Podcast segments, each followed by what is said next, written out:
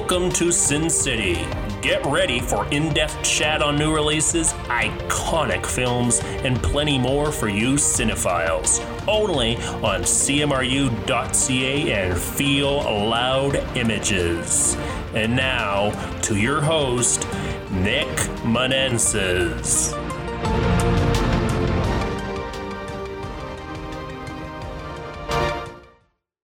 Hello there, and welcome back to Sin City. I am your host, Nick, and joining me today is my good friend and the citizen king of our show, Emmanuel Akinola.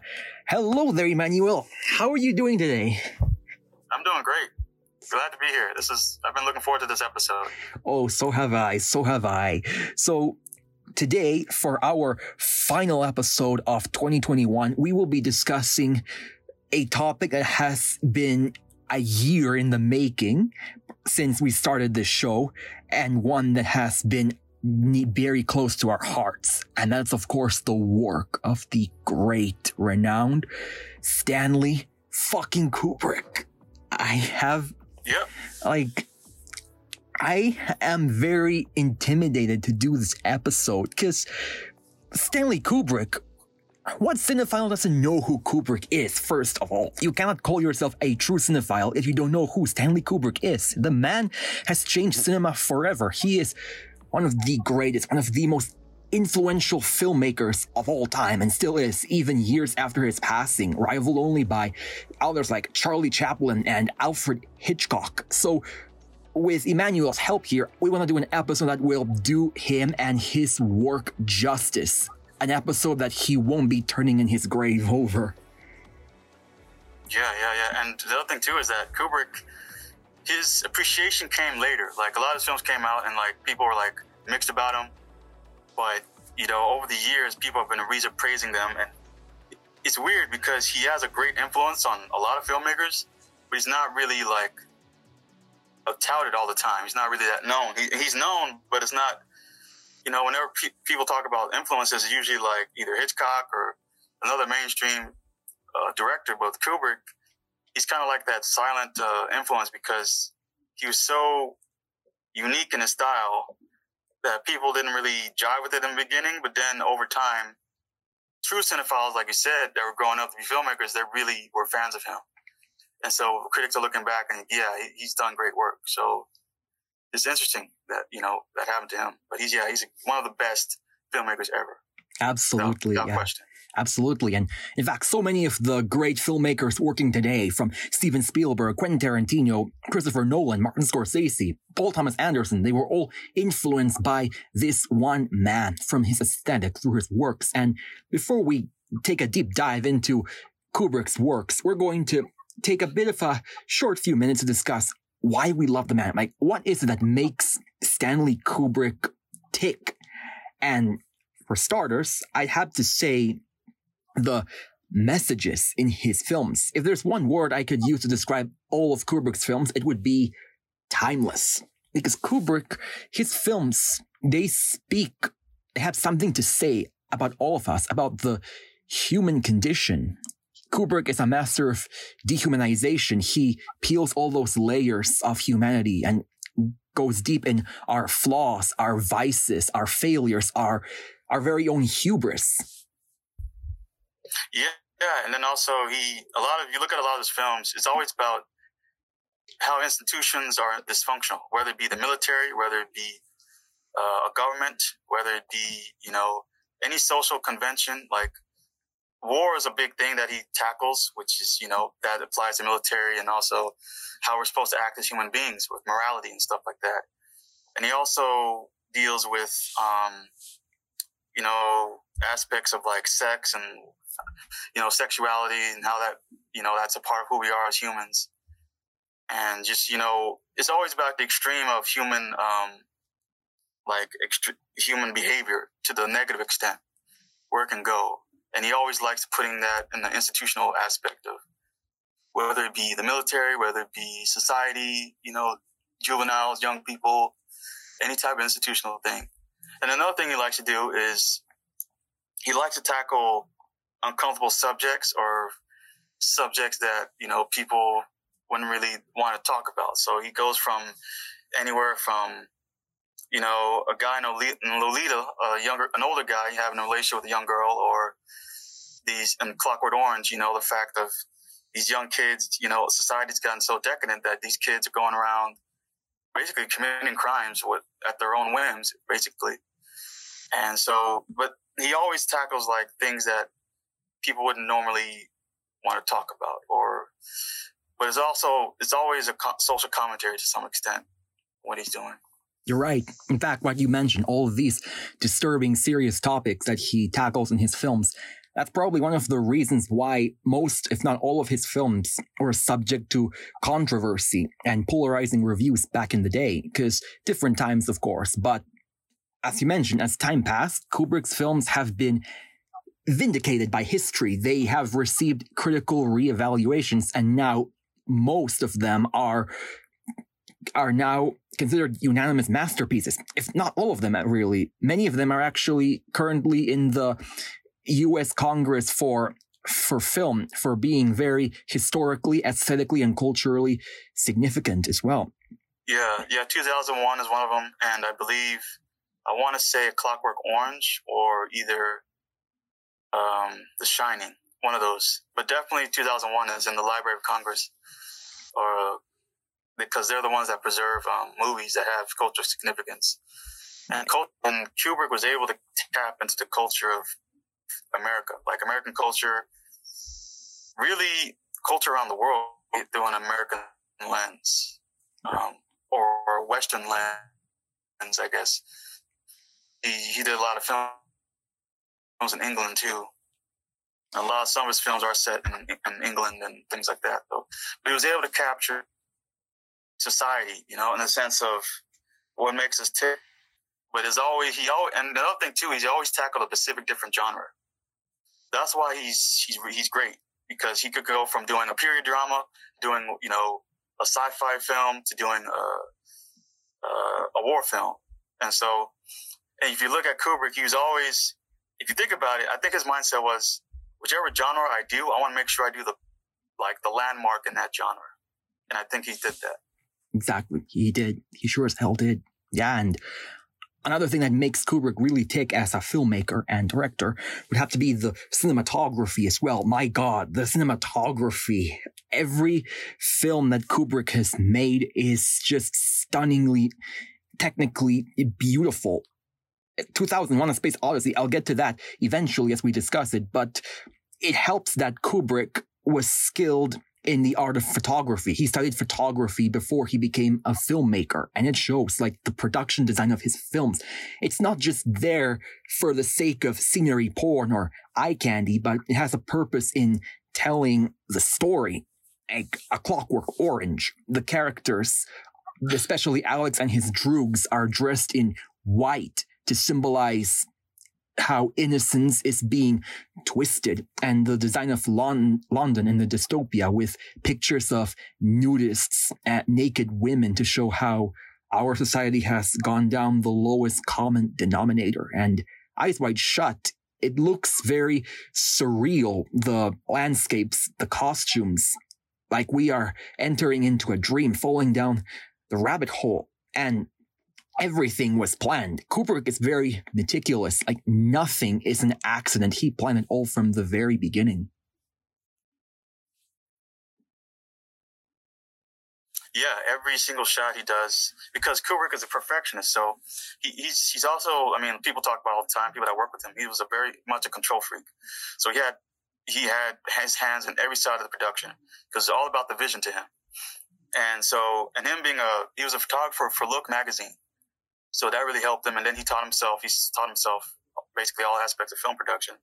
So he knew, he knows what he's, whenever he's making a film, he knows what he wants to tell. He knows what vision he wants. But he, he makes, he feels it. It's kind of like each image, each shot in the scene has meaning, whether it be like a, a lamp in the background or, like you said, images of naked people, naked people on walls, things like that. Um, everything has symbolism in his films because he's a visual artist. He's trying to show he's trying to show represent his themes through the through the visuals and what he's trying to the messages of his stories of his films. Right. And that's a mark of a good uh, great filmmaker.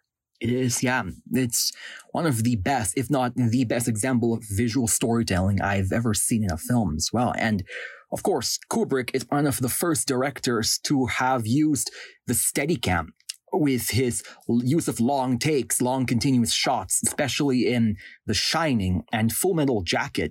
It's again, it's not just there for the sake of because it's beautiful or stun or just for the sake of cinematography, but it also um it's like it serves also a purpose in telling the story and it seems we are literally following the character in their journey where in their perspective, their point of views, it really gives his films a very multifaceted look. Oh, his cinematography. Mm-hmm. Yeah, because he, I mean, he battles. He, there's stories of him battling with cinematographers on certain films, but like I said, he has a certain vision, and and his his his trademark style and his shot design is he uses a lot of wide angle lenses and he uses a lot of wide shots.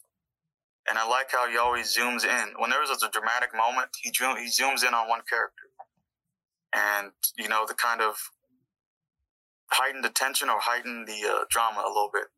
Whether that be whether a character finds out something or there's a dramatic turn in the film, he always does a slow zoom in to, to one particular character. Right. In which, fact, oh, sorry, which is amazing which is amazing because no other I haven't seen any other director do that. That's like a that's like a Pacific Kubrick thing what he does. Right. And also he loves doing um, long shots and wide shots, like I said. And and if you notice, his he uses a particular um, composition, like um, whenever you uh, whenever people do photography or filmmaking, there's these rules that you go through. It's called composition or um, where you have certain rules. And one of them that he likes to do is leading lines, which is also be called one one eye's perspective, where you have a shot and it has depth to it, and it leads your eye all the way to the center of the uh, either the center of the frame or where he wants you to you to look at. He put he I think that's in all his films. There's at least one shot like that, I guarantee. Right. You see it in Full Metal Jacket. You can see it in um, uh, definitely 2001. You can see that. So he, that's another trademark of his. Right, exactly. And what you mentioned also, that is one of his most famous trademarks. It's called, as I read in TV tropes, the Kubrick stare.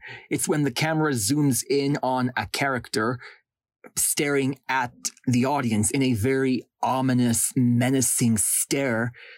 It basically shows how they've gone off the deep end. It symbolizes their mental state deteriorating. It's used many times in The Shining with the shots of Jack staring into nothingness. It really tells the audience how he is, has gone off the deep end. And even then, even to show just how much of a master Kubrick is in visual storytelling, many of the scenes in his films don't even require music, even. And like in 2001, A Space Odyssey, the entire spacewalk when Dr. Poole is getting out of the pod, there is no music at all. Instead, we hear the sounds of heavy breathing and ambience of compressed air. It really gives the scene a lot of realism because when we're doing stuff, we don't expect to hear music in the background. We are, we're not watching a scene. We're in the scene. We are entering into the world that Kubrick has crafted. Yeah, everything he, in music is always, like I said, he's involved in every set of production, every stage of it. So, whether from the music to the cinematography, set design, everything has a purpose. And that's how, you know, that helps his, his film. And in that particular moment, as you said, it hides the tension, doesn't it? When you don't have any music, you just hear heavy breathing because it puts you into the perspective of that character because that's what he's experiencing. He's hearing heavy breathing.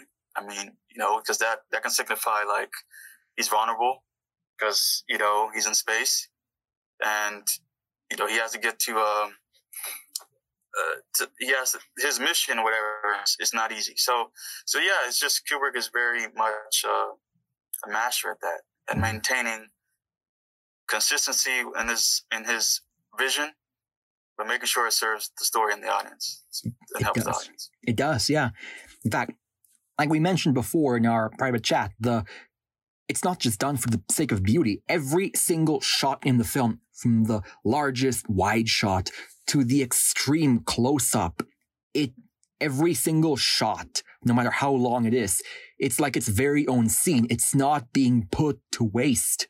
And another pattern I notice in Kubrick's films is that most of the pivotal game changing scenes in his films usually take place in a bathroom, which is the place where we can be at our most private. And for warnings, further spoilers ahead, like for a few examples, the entire Here's Johnny sequence takes place in a bathroom in The Shining.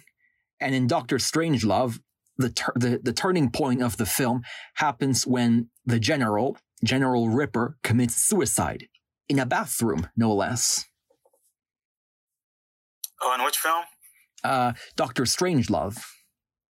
Oh yeah, yeah. I didn't. Yeah, I didn't realize that. I didn't pick up on that. But yeah, it's always. I guess I can add to like the hilarious aspect. Like of all things that dramatic things that happens in a bathroom, right? so, but I think he does that. Maybe he just likes doing that, or that's how. Because you know, a lot of artists or filmmakers and writers they have certain tropes that that they like to do a lot. That they, you know, so maybe he likes doing that. But but I think with him, I think he's just trying to make, especially Doctor Strangelove, how it's a black comedy. I think he purposely did that to make it, you know, very uh, surprising and kind of sad that it happened at bathroom. It is, yeah. of all places. It is, yeah. And of course, Kubrick was not just controversial as a filmmaker, but also as a, a person as well. Because if you're working on a Kubrick film, expect a lot of long, stressful, tedious days. Because as we mentioned, Kubrick is the epitome of perfectionism. He is a consummate filmmaker. He always wants, he's very, he's like a, a drill sergeant basically. But in terms of, in the filmmaker world, like he has this tendency to demand multiple takes in his films especially in The Shining with that whole staircase scene. It took 127 takes to film, and he'd even go the extra mile by antagonizing his own actors. In fact, when I watch some of Kubrick's films, sometimes I wonder, like, in all of the dangerous scenes, how many takes did it require to make that shot? Because it must have been very distressing for the actors.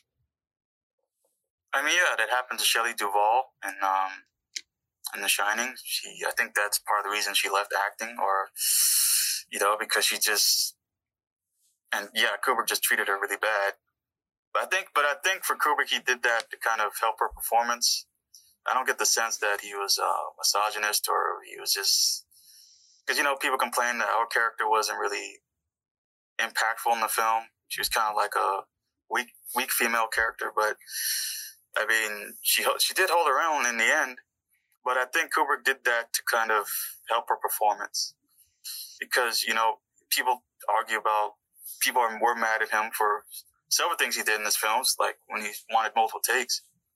But it's all about him getting the best version of what he wants to put on screen and making sure the performances are just as good as well. And if that means you have to be hard on people, then that, then he, that's what he do. But what I would say is that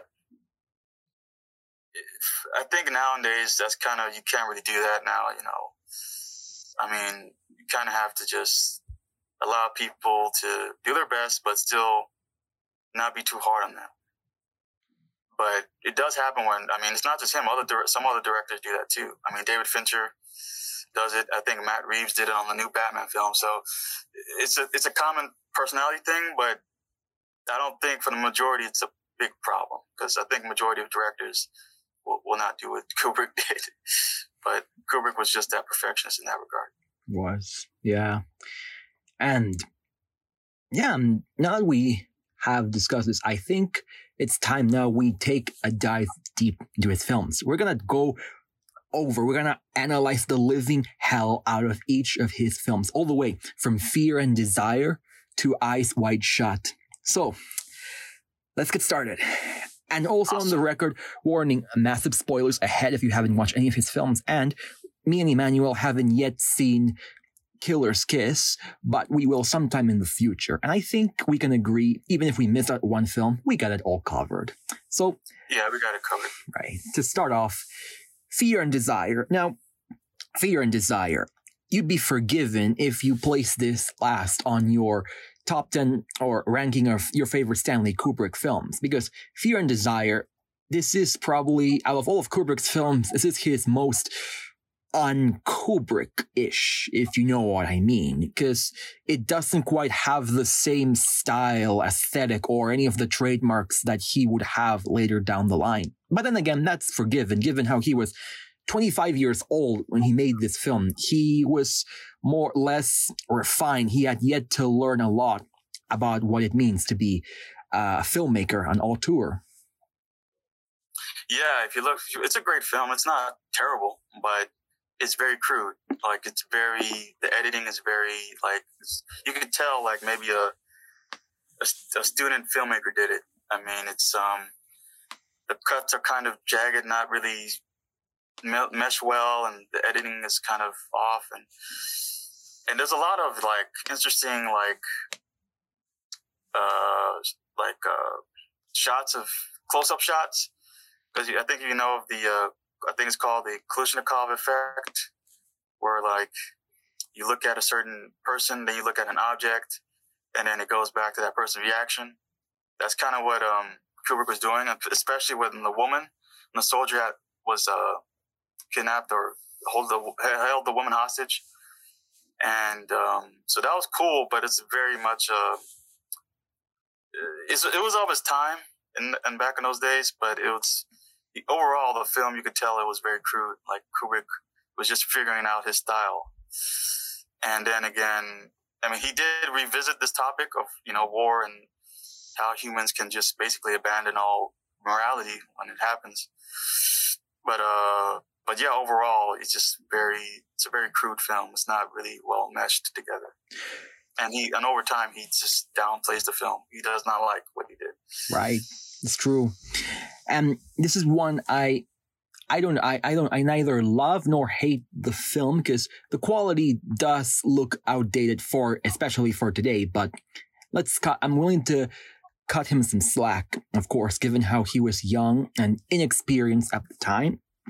And also, you're right, it did carry out one of his major themes in his films, the whole war is hell motif, which he would carry on in his later films like Paths of Glory, uh, Doctor Strangelove, and Full Metal Jacket. And then again, so many of the many great directors, their first films, they usually start when they're young and they are more, very less refined, but then they get better and better as they, as they go along. So, and yeah, Kubrick, he really did hate this movie, really. He tried to withdraw it from release. But despite the his dislike for the film, thankfully, he never let that stop him, as history has shown us. Because the next films he made, they were phenomenal.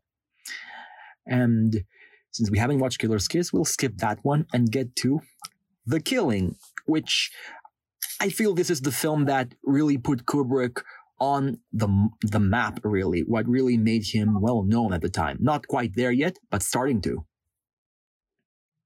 Oh yeah, this was a this was. I mean, I've seen a lot of noir films, and it does have a lot of the tropes, but this is uh, arguably this is one of the best noir films I've ever done. Yes, at the time back in the fifties, that was common. A lot of those type of movies, but in terms of you could tell Kubrick really dived into the genre, and it was a great film. I mean, it was a huge step up from Fear and Desire. Uh, it still was of its time, so a lot of the story choices were he was hampered by um, there was a Hollywood code back then where um, certain things had to happen in the film, when, particularly with crime films. Like, there's a reason the ending was that way because you can't. And Hollywood was in was in the, of the mind of they didn't want to um, want to glorify bad behavior, and it was very much uh, the church was very active. You know, not in the 50s. Like majority of Americans were Christian, so Hollywood was, you know, trying not to step over toes. So that's why the film had that ending.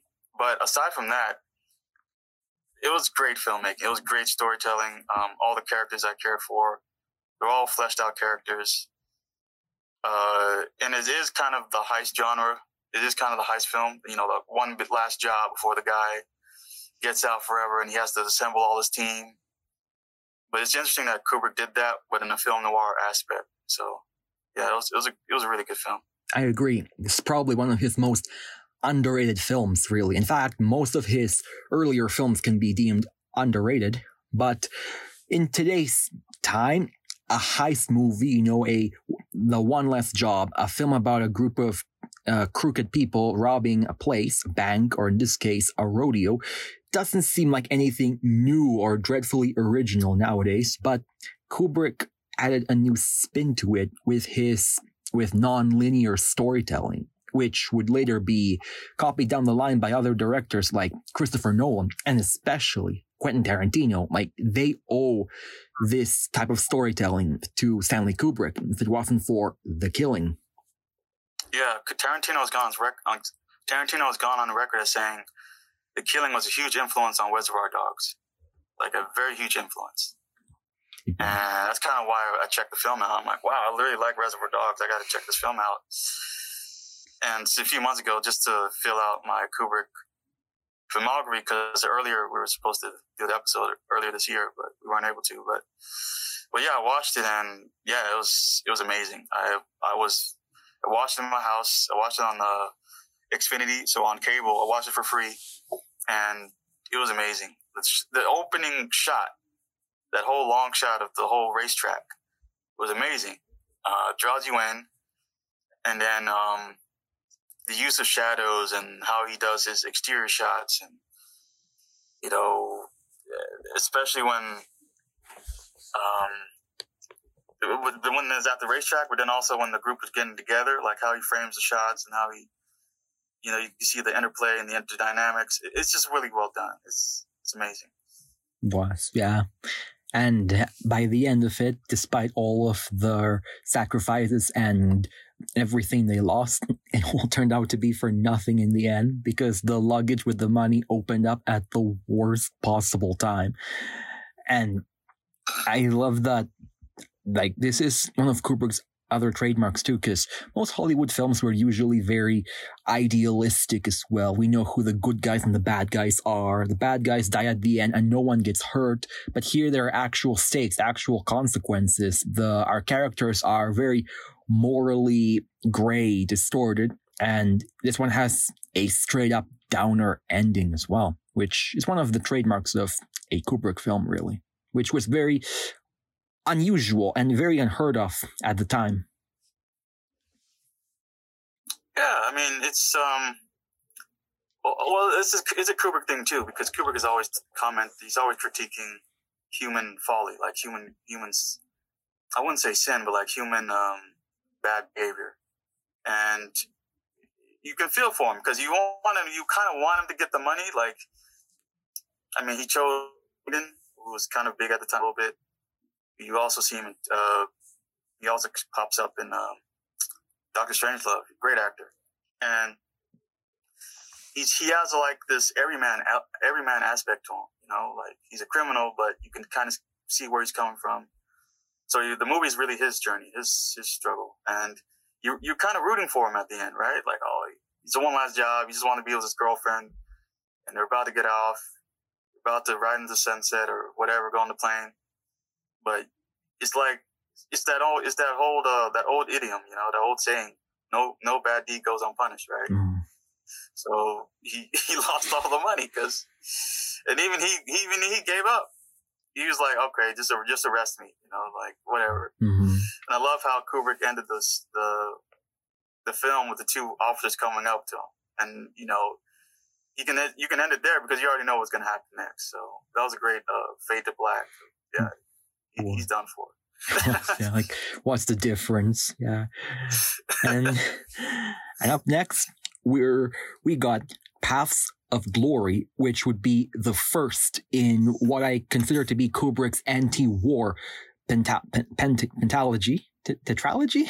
well, Paths of Glory it is one that also it's also the first out of two films in which Kubrick would collaborate with the late Kirk Douglas, father of Michael Douglas, and this one was man I really enjoyed this one. It still looks good even after more than 60 years later. And Paths of Glory, it really shows one of the trademarks of Kubrick's films. The war is hell. Because as I mentioned to you before, in war, there are no such thing as winners or losers because you lose at the end. If you win, you lose. And if you lose, you lose. Because even if you make it out of the war, you will end up damaged psychologically and mentally, like barely recognizable to what you were before you signed up for the war.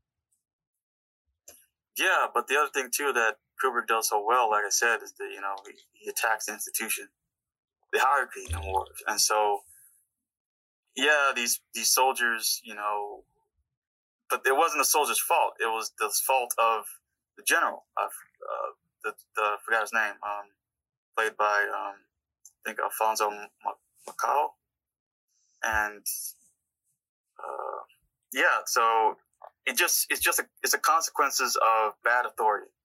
Mm-hmm. So, I mean, the soldiers, yeah, they might have been cowards, or but they they were just following their orders, but they didn't want to follow through with the order because it was they didn't want to die because it was a bad order. But the general was so committed to looking good, like, oh, I've, I've captured this section of what we need to do. And he was only caring about his, his, uh, his image, his success. And so it's just interesting that dynamic that, and you can see it in other, kind of in other Kubrick films too, how there's this sense of upper management being to blame. Yeah, you have people on the bottom that carry out the orders, but it's always upper management. It's always in, t- in that hierarchy of the institution he's talking about. And um, it's just a great canvas for a story and doing dealing that with war. So, so yeah, it's it was a great uh, it was a great insight into the into that war. Right. And I think I told you that uh, in America they didn't really do that, but I looked it up a few days ago. The French army did did carry out executions for cowardice but um, so that that film was kind of based on true events. But it's uh, it was a great story choice, a great story for Kubrick to comment on the aspects of you know military, like who's really to blame at time, and it's not even it's, it's not the soldiers, it's the people that are giving the orders, basically. Right. Exactly. Like how he plays on that role of scapegoating as well. How at the end of the day, when some leaders, they were willing to do anything to protect their own ass, really, to save their own reputation, even if that's at the cost of their own men, innocent lives. And also, I find it interesting how, despite being a war movie, it doesn't play by any of the conventions we're used to seeing in a typical war movie, like guns blazing, gory violence. In fact, as I mentioned to you, it's a war movie where the one war scene, the one action scene is saved just for the first act of the movie, like the first 20 minutes or so, while the rest of the movie is more about saving the lives of these men. It's all about the politics, the everything that happens behind the scenes. I find that really interesting because it doesn't feel like an archetypal war movie. Like the real war isn't just with guns and bayonets. It's one about words and the political game. I feel that's what the true war is, the true path of glory. Yeah, it's uh, it's it's one of it's a very underrated film. I mean, I've seen it. I have seen it in, in, in people's lists, like people that are like huge fan film people like us. It's on. It's probably near the top sometimes, or near the like top twenty, or at least. It's a very underrated film, but stylistically, it's very it's completely it completely fulfills Kubrick's vision. Like of him critiquing, you know, the people in power in the sense of the generals against the soldiers. So if you look at how the soldiers' perspective, especially with uh, Kirk Douglas' character, there's a lot of close, like like claustrophobic close shots whenever they're interacting in the trenches and things like that. So that kind of draws the audience into their perspective know, there's dirt everywhere. It's in black and white, but that accentuates like the dirtness and the, uh, you can't really see anything and how cramped it can be. But juxtaposed against that is like all these wide shots of the generals in their nice mansions and like you can see everything and like how opulent it is and how well off they are. You know, that is like they're so detached from, you know, the harshness of what the soldiers are going through, which right. is which is terrible. And so, but that helps Kubrick's message of you know critiquing the people in that sense, the French generals that didn't really give a shit about, didn't really care about um, the soldiers. Right. Exactly. Yeah. And I've also read that Paths of Glory for 1956, it was banned in France because of its negative portrayal of the the French military, how they're willing to you know, execute these men simply for refusing to fight. It's also a deconstruction of what is uh, of masculinity, true uh, manliness as well. Given how the the the officers there were thinking more with their dicks rather than with their heads. Yeah, and then another good example I think I talked to you about some days ago was, maybe a week ago, was um, the general. I forgot. I keep forgetting his name, but remember when he slapped or he hit the, uh, the soldier that was shell shocked? Mm-hmm. It was a sign. It was that was that's um. There's this phrase in psychology called projection, where you see something in yourself and somebody else that you don't like, and you start letting you lash out.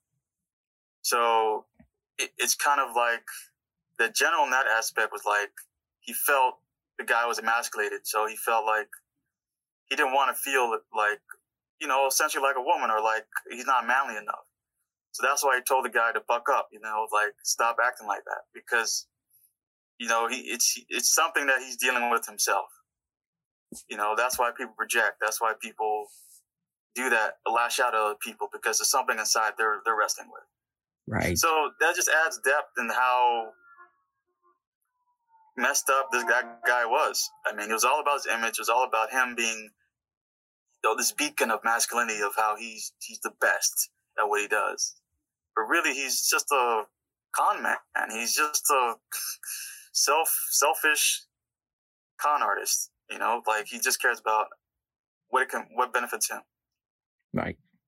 Exactly. Yeah. And and also, um, yeah, this is also one of Kirk Douglas's best performances, really, as uh, the Colonel, Colonel Dax.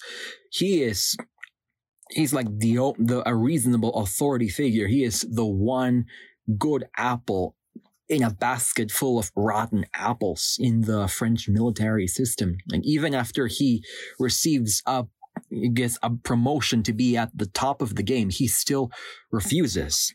Like that tells us everything we need to know about him, that he's a man of, of code, of honor, trying, trying to save these four young men who are basically being lined up to, for execution, almost like pigs for slaughter yeah, it's this whole, and you can kind of see it.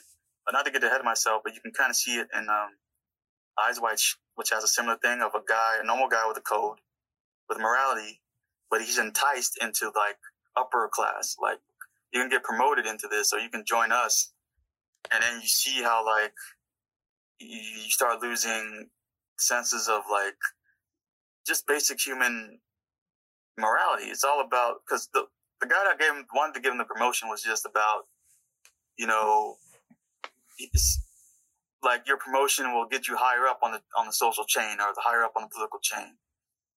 But at the same time, you you you start losing your moral code. You start losing your sense of, you know, relating to people, like being honest, being a good person, basically. And so, with that, and the other thing too is that Dax was a soldier. Dax, he's he spends a lot of time with these soldiers. So, of course, he's gonna he's gonna take sides with them, right? And still have that code because the military, it's all about you got to help your your your fellow soldier. It's, you know, that's always the military's about every branch, right? Whether it's Army, Navy, Air Force, Marines, it's all about um, saving your fellow soldier. And so he didn't want to lose sight of that. He didn't want to become one of these people on the top that just care about themselves and don't and just see the soldiers as cattle or soldiers as instruments to help them, basically. Right. Very admirable character, yeah. And and luckily Kirk Douglas would later partner up with Kubrick for the second and last time with Spartacus. Now, I, I I just love this movie. I I had the pleasure of watching it on Netflix. I've spent so much time looking for this film until it just came to me on Netflix. And my God, this is such a beautiful, powerful film. This is the definition of an epic film. And I can see it influence other films down the line, such as Gladiator and Braveheart. And I believe you mentioned before that Spartacus was the film that ended the Hollywood, the era of the Hollywood blacklisting. Yeah, that was a uh, that film was very much a sign of its time because people, I mean, since then, you know, film teachers and other people have associated the whole uh, Spartacus being a revolutionary and things like that, and slaves to like the period in the 1950s, uh, 1960s, around the time about with the uh, Red Scare and what the um, what the Hollywood, I think it's the Hollywood 10 or the, the like these or these group of filmmakers that were blacklisted basically because they were suspected of having communist ties, things like that. And so people think that a lot of people have associated when um, at the end when everybody says I'm Spartacus and they're trying to save Spartacus, they associate that with Trumbo and like the other people that were trying to save each other when they were blacklisted. So that's interesting. But Spartacus was really Kirk Douglas. Like he likes playing those type of characters. Those characters that are highly moral, good, great leaders. And Spartacus was just a story of a story of freedom, a story of again, it's kind of an institutional thing too. It's the whole idea of these people rising up against an oppressive uh, regime or oppressive empire. And if, in this case, it would be the Roman Empire, which was a big, big oppressive um, regime. Um, so that was just a great canvas of story for Kubrick to play with. And uh, I think it's yes, he did have he didn't have complete control over that film, but it's still I mean, my dad watched it. My dad, he's a big fan of older films, and he watched that when he was younger, and and he, he reviewed. He really likes that film. So that's just a sign of Spartacus being timeless. Like a lot of people can look back on it fondly, and it still holds up. It's still a great film. Uh, yeah, it's it's it's really good. It is. I bet it must have been one of the most expensive films ever made as well, given the number of extras and the, the epic battle scenes, plus the production design, which they put into a whole amount of detail to make sure it emulates how the Roman Empire was during that time, plus the costume design, everything about the backdrops, even. It's just, wow, a testament to how much Kubrick is dedicated to his own craft. And I've also heard Kirk Douglas helped produce the film and at the same time end the whole Hollywood blacklisting era. And I heard at some point he and Kubrick had a bit of a falling out because of that, I assume. Uh, isn't it? Because they, isn't that why Kirk yeah, Douglas? It's just, it's those little, it's just little things that, that, that became bigger things, you know, like, you know, so you know, Kubrick is hard on on actors. That's one aspect. Uh, that was pretty much. I'm pretty sure that was one factor in it. And then the other two is Kubrick was very much because because you got to remember Kirk Douglas got Dalton Trumbo Dalton Trumbo Trumbo to write the film at a time when Trumbo couldn't get any work because he was blacklisted. You have to like whenever you write a film, you have to use a different name. So Kirk Douglas specifically got Trumbo on there. And there was a dispute about credit, like screen, screenplay credit. And apparently Kubrick was very eager to say he wrote the film, when really he didn't. It was Trumbo who wrote it. And so Kirk Douglas had to be the one to like basically force Universal or um, I'm not Universal, um, Warner Brothers or the studio that was the film was made for to, to put Trumbo's name on there. And that's kind of what started, you know, the, the, end of the blacklist too, a little bit. That's set the ball rolling to end the blacklist. So there were other factors, but those were the two main things I think were uh, Kirk Douglas didn't want to work with Kubrick anymore. Huh. Well, that explains everything. So, and also I heard some parts got got banned in some countries as well because of some bisexual undertones, especially from the the main that villain. I didn't know when you when you told me that. That was interesting. So you said that when Cassius or um yeah, Cece, I think it's Cassius, right? Um, Crassus, When the main said- the main villain. Crassus, Crassus. When he said uh something about a snake or something or Um, oysters and snails. oysters and snails. Yeah, there was well, there's. I mean, I mean, everybody knows this. The Romans were very much. There were guys banging guys. There were you know guys banging girls. They're all over the sun. So, and if you look at um, not to get too crude. I'm sorry if I got too crude on your podcast, but um, if you look at certain um interactions between Crassus and uh, Caesar, there was a huge there was a huge homoerotic undertone for sure It was, the yeah. way Crassus was was, and the way that, and I think, and I'm pretty sure Kubrick did this on purpose, because he chose a younger actor to play Caesar. I think that actor at the time wasn't that big at the time. He was, he was mm-hmm. his career was going, but not that big. And so, if you look at how he, because Caesar in the shots, he looked very much like this bastion of Roman masculinity. You know what Romans should look like, and Crassus, you could tell how Crassus interacted with him. Crassus was, you know, kind of a mentor to him, but there was always like this, you know, homoerotic undertone that I got from it in their interactions. So I can see why people saw that.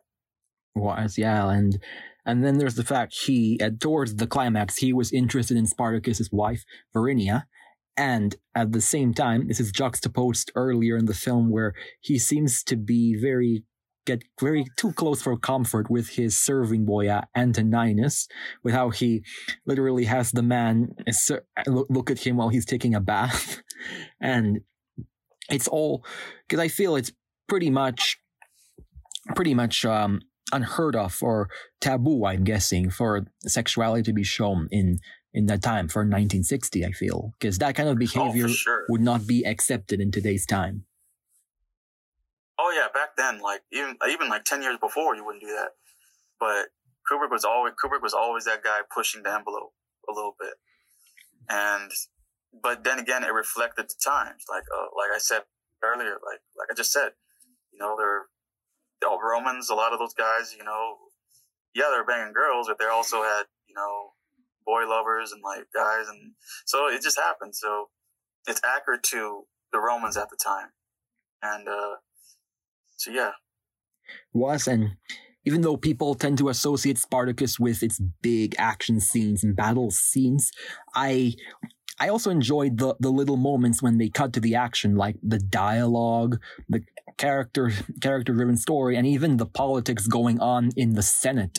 It it's very reminis- it, reminiscent of Game of Thrones, basically, with the whole court politics, and I really appreciate that stuff. And this is Kubrick's longest film, actually, with three hours and 17 minutes. And throughout the whole thing, I never felt it was going on for too long or dragging. I actually appreciated every single moment of it.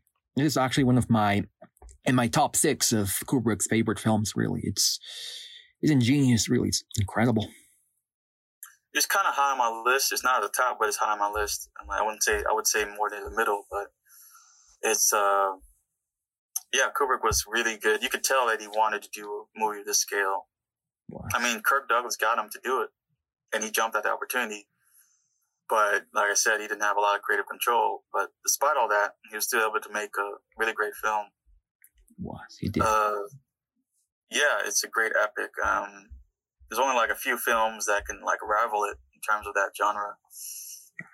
You kind of would have to look at like earlier films, like maybe The Fall of the Roman Empire would be a good, a good example with um, Alec Guinness would, might be maybe able to rival it. That's not a bad film.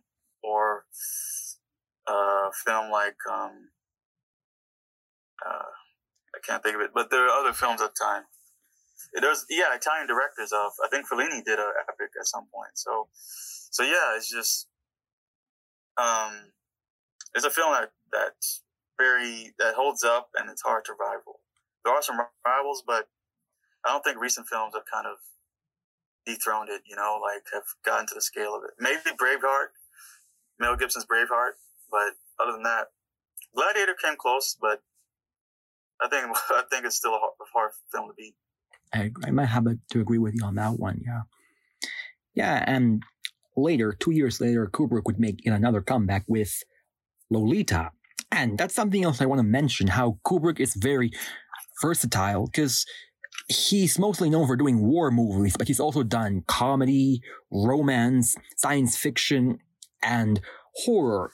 And Lolita would have to be his very first attempt at romance, something different apart from war. Now, let me just say, like many of his films, Lolita, a film about an old, a May December romance, an older man infatuated with a younger nymph, that kind of story would not sit well with audiences today. I bet they would blacklist it or even um, agree to boycott the movie, you know, for its depictions of, you know, um, perceived pedophilia or or even a May December romance.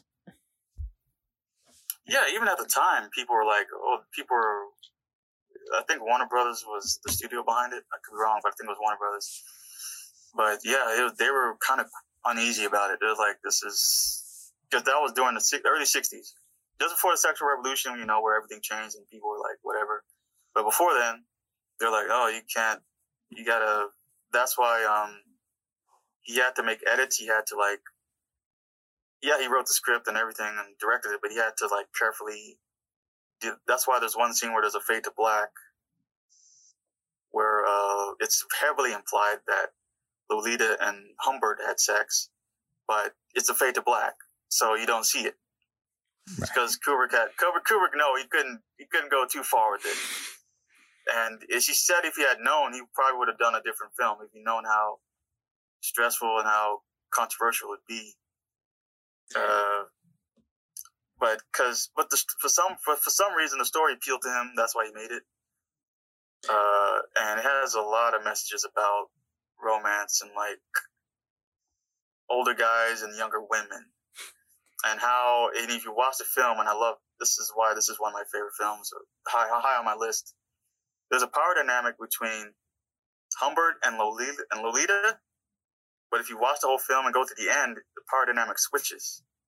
Lolita is now the one that's in control, have her own life, and Humbert is the one that's basically fall, falling all over it, whose whose life's unraveled at that point. And I love that, and I love how well done that was. Because you think, oh, Lolita, she's just this girl that loves him and this and that. But then you find out that different circumstances were around it and she basically matured and became her own person. Whereas Humbert just devolved into, you know, a guy that just lost everything. And, he, and that's kind of why he killed Quilty because he had nothing else to do. But then what's, uh, what's great about the film is that if you look at a lot of Kubrick's films, there's always a character and his shadow a character that's the extreme of the negative of the, of the main character. So in this case, it was Humbert and Quilty. Humbert was more of the, you know, he's, he wasn't, he was infatuated with Lolita, but he was more like not as creepy about it, not as nefarious. Whereas Quilty, played by Peter Sellers, who was funny as heck in this movie, he was so funny, but he represents the the dark side of Humbert. Like he's this guy, because both of the guys are Lita is attracted to, but they're both on the polar sides of morality in a way. Right. And um, so it kind of makes sense why it's kind of like so at the end when uh, when Humbert kills him, he's basically killing his shadow self, but it's still kind of like a sense of revenge because he has nothing else to do at that point. So. Right. But yeah, it's a great film, man. Like that's what you mentioned also, I love how Kubrick does this with his characters and films, how his films have very like sexual themes and imagery, and it symbolizes how his characters, humans, are flawed, inherently aggressive and sexual. And Lolita is, uh, I see it as two sides, the story of both Lolita and and Humbert, with Lolita being more of a coming of age story and Humbert being more about um, basically he, him taking out his sexual frustrations on others. Like he's too, it's it's almost reminiscent, a depiction of domestic abuse, basically. Like, you know, uh, if I can have you, no one else can. Like, Humbert and uh, Charlotte, Lolita's mother, are almost like two sides of the same coin because they're both very possessive of Lolita, very clingy on her. Like they own her, like she's their property. And Lolita's journey is one of breaking free of that leash, as you said, being her own person. By the end, she, she gets it, which makes it, it's a, more of a happy ending for Lolita and more of a downer for Humbert. And also, I noticed how the book is actually way more explicit and sexual, which is why Kubrick had to tone down several of the scenes from the novel. Yeah, yeah, like there is, yeah, it's he he don't he one major difference is that he expanded uh, Peter Sellers' character, and in the book he's not as expanded.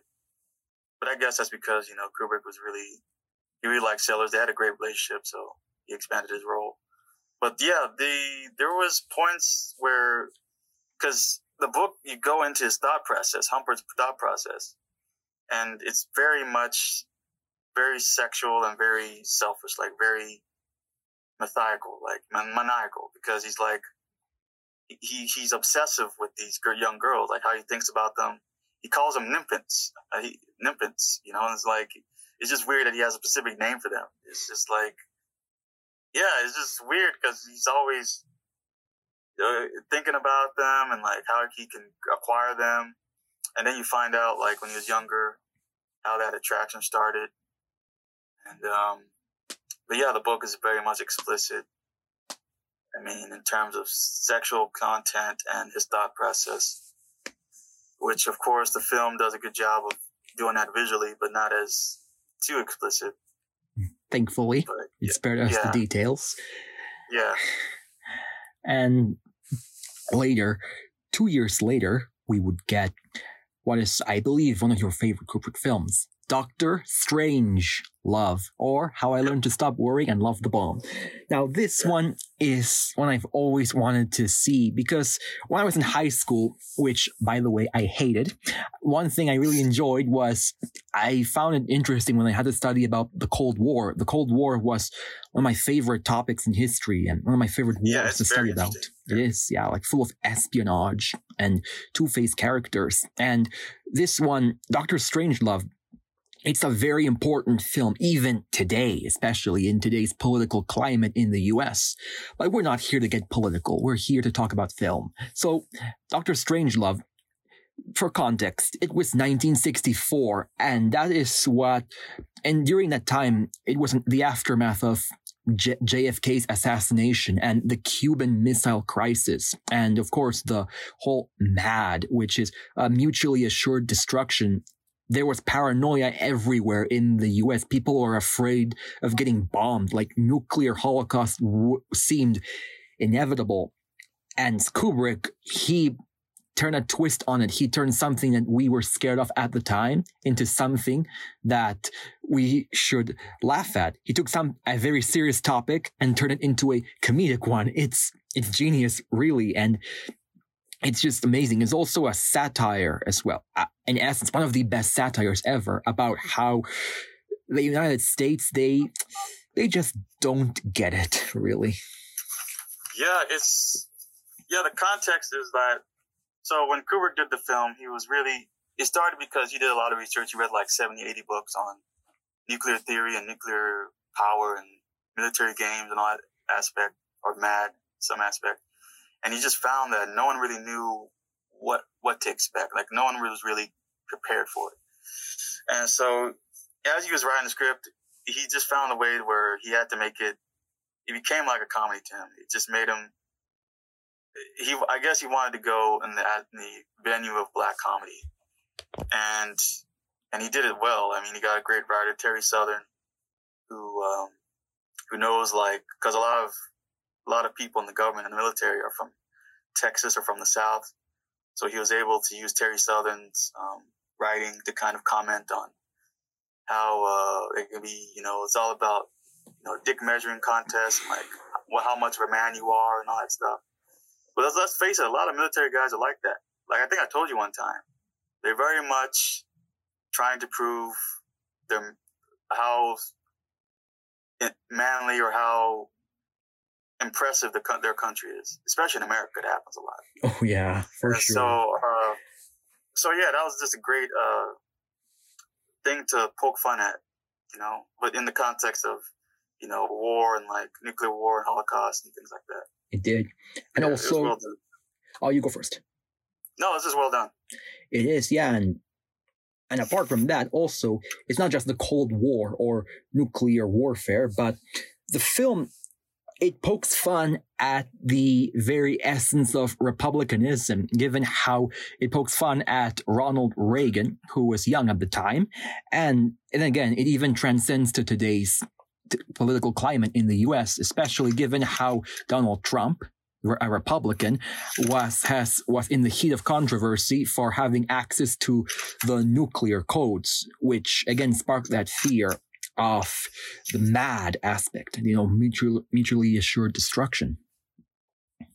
Yeah, and then yeah, I mean, I mean, a lot of guys in the military are Republican and more conservative for sure. Um, but it's just, it's just an idea of having the bigger stick, you know. And I think you know it started with uh, Theodore Roosevelt, and then it just carries on since then. Especially when you're talking about the military, it's all about having the bigger, bigger weapon, you know. And Turgidson, um, Turgidson, General Turgidson, the guy that was acting crazy in the war room, he was based on a real guy, uh, Herman Kahn. I think he was a nuclear military scientist, and uh, which I think Kubrick knew and consulted with. And he just took that. Kubrick was able to just take him and, you know, that whole idea of like a guy in the military from the South who's trying to prove his masculinity and things like that, and poke fun at that. And and it's funny because that he was that's one of the things that Kubrick was critiquing how like guys in the military, usually from the South or other areas, rural areas, they go there and they try to improve how much of a man they are. And then also with Doctor Strangelove, with how he he couldn't help himself but do the Nazi salute, and then he had to he had to go back, which is funny. What? That just references, you know, Operation Paperclip, where the U.S. recruited a lot of ex-Nazi German scientists, and there's this theory or conspiracy theory that now they've infiltrated the government and things like that since that time, and so there's a lot of fascists in government. But but in that particular element, Kubrick was just making fun of, you know, which is brilliant because why, you know, the fact that we relied on these questionable scientists who probably had the same ideology ideology as Hitler. So yeah, it's just Sure. funny, but it's also kind of messed up, right? it does, yeah. It sure is, yeah. And also, it takes further the, it exaggerates, it takes up to 11 the United States Red Scare, the fear of their homeland being turned into a sphere of influence for the Soviet Union. How their and their solution basically bomb the Soviet Union, which is yeah, the military men at the war room, they are thinking more with their muscles and what's between their legs rather than using their own brains. Like notice, let's take a look at two characters in the film, the the president and uh General uh, Ma- Mandrake, uh, I believe is his title, because they are the only ones who use their heads. They're the only reasonable people in the film. And what do they have in common? Well, they're both physically weak. They don't have any of those, you know, masculine or macho traits. And literally the entire r- war room is being run by those idiots. Yeah, like that's why he was meant to be emasculated. Like um, Peter Sellers, who played the president, he was meant to be this whole emasculated character. is kind of was poking fun at like how the mil- how that thing is set up because he's not. It, see, that adds to what um that adds to what uh Kubrick is trying to say. Because if you think about it, the executive branch is very much it's very much a military apparatus. So yeah, the president at the top, but we all know the real power is, you know, those those joint chiefs, those those guys that advise the president, you know, and they're the ones that can convince him, well, let's do this, let's do that. And if you look at certain presidents, you could tell like they're not as they're not macho and things like that. So I think Kubrick is saying that they're the power dynamic is is screwed up there. Like this, the president is supposed to be the like end all and be all, but he's at the mercy of his Joint Chiefs a lot of times. his military advisors. Yeah, it just happens a lot. And so Kubrick was brilliant at showing that how that institution basically emasculates the guy that's probably supposed to be the most masculine person, right? He's the leader. Yeah. so yes. it's brilliant. Yeah. Brilliant. The bitter irony, yeah. And this also, this logic even goes further to real life world leaders because, yes, the ones in charge, the president, the king, the queen, the prime minister, a position doesn't really give you true infinite power. Like there are different people running the show. They're like almost like a, it's almost like a, that's what power is basically. It's like a, a magician tricking the audience into looking the other way while he is making the rabbit disappear. And another thing that we really have to say in Doctor Strangelove, which I noticed thanks to you, is that most of the war stuff, like the nuclear warheads, the missiles, the planes, the weapons, they there's plenty of sexual phallic imagery in these in Doctor Strangelove. Like the men at the war room, they the war is their lucky lady. It's their sexual obsession.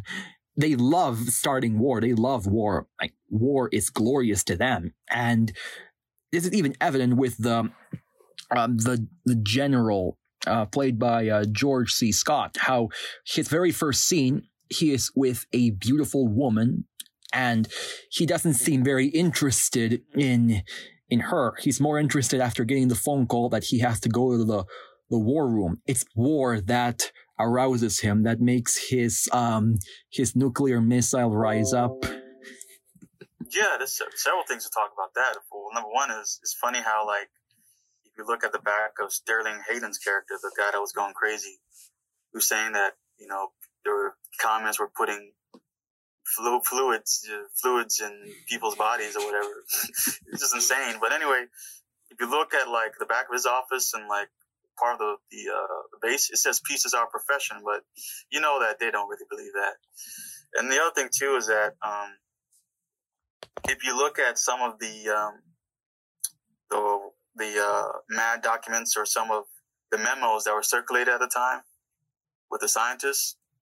Uh, I think uh, Herman Kahn, who I mentioned before, when he looked at what the war games were and what people were doing, he's like, "Wow, you don't have a, a war thing, a war game. You have a wargasm." You know, so it's just like it's.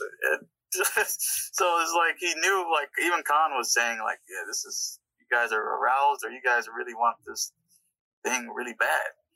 And then the other thing too is that um, there's a whole uh, aspect of sexual, you know, elements.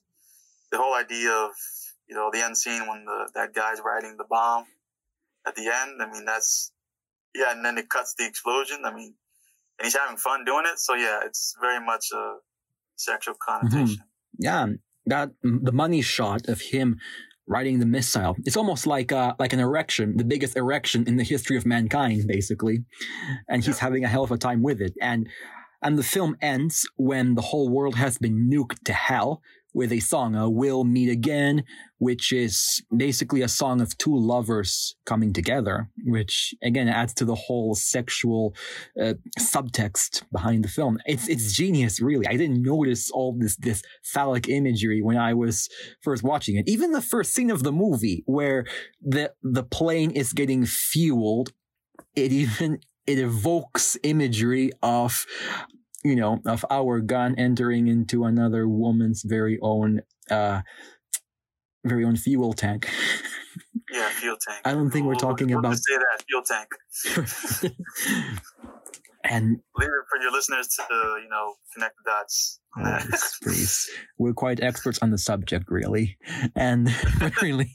But then this was one of the best comedies, really. I feel, and I think out of all of Kubrick's anti-war films, it's probably my my favorite as well because this is probably one of his best films ever. But his best we'll get to right about now because four years later we got the one 2001 A Space Odyssey. My God, oh my fucking god, I have to, I have a lot to say about this, but 2001 is probably, it's our favorite film by Stanley Kubrick, and it's really not hard to see why. This film was way, way ahead of its time, but um, I'll let you start this one. I am too excited to even speak. Oh, this is this is my favorite. This is my favorite Kubrick film. Uh, I watched it back in May, and I, I mean, I watched it when I was younger, but I didn't really understand it. I watched like maybe 20 minutes of it, and I went back to saw the whole thing back in March, back in May. I'm sorry, end of May, and I loved it. It was I'm a huge science science fiction fan, so I had to see you know what arguably is the best, greatest science fiction film of all time.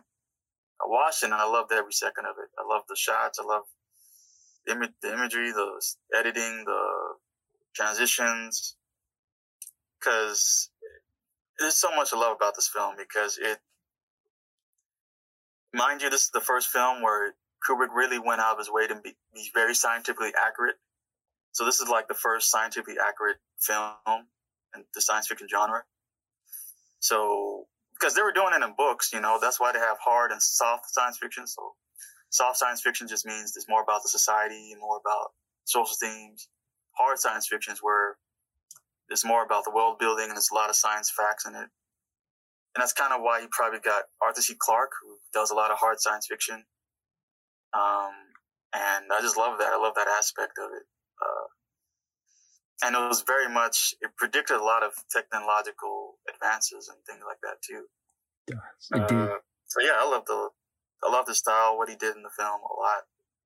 His filmmaking is great in that film. It did. It was, yeah definitely 2001 A Space Odyssey is probably the most beautiful, gorgeous film I've ever seen. Like the shots of outer space, the production design of the inside the ships, it's the colors, it's all beautiful, very meticulous. And I just, it annoys me when people say that this movie is just boring and nothing ever happens. But I wasn't bored at all watching 2001. Really, even when it when it's focusing on the cinematography, the artistic value, I never got turned off by it. In fact, I appreciated every single moment of it. It's a film that is rooted in ambiguity. There is no answer. Nothing is explained and it works. It helps to tell the story because even today, where in today's time of space discovery, trying to understand where and what is extraterrestrial life, we will never get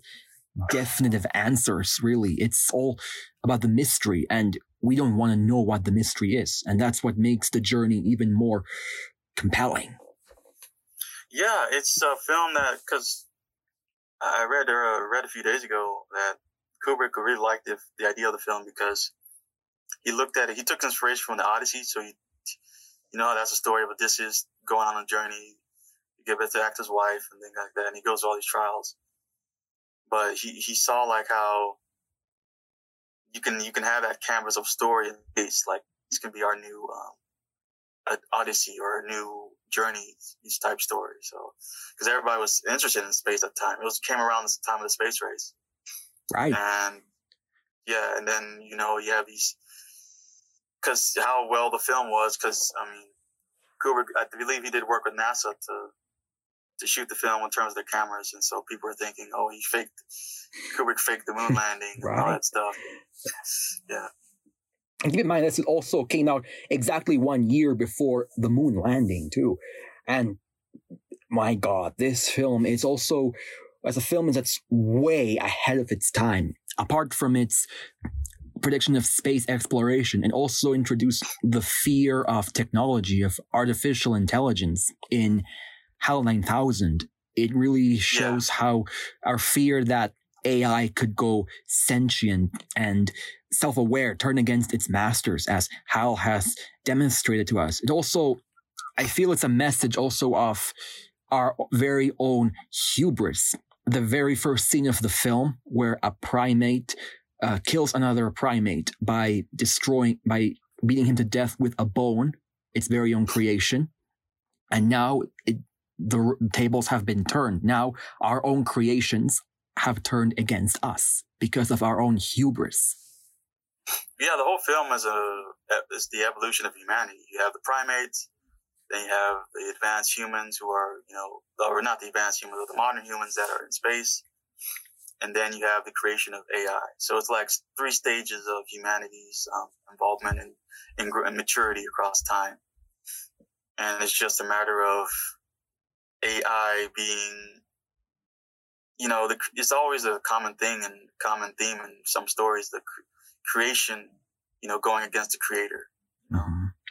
Exactly. And, um, yeah, it was well done. And yeah, it's just amazing. Then you have the, uh, symbolism of the monolith and, which is amazing. And, uh, yeah, it's just great.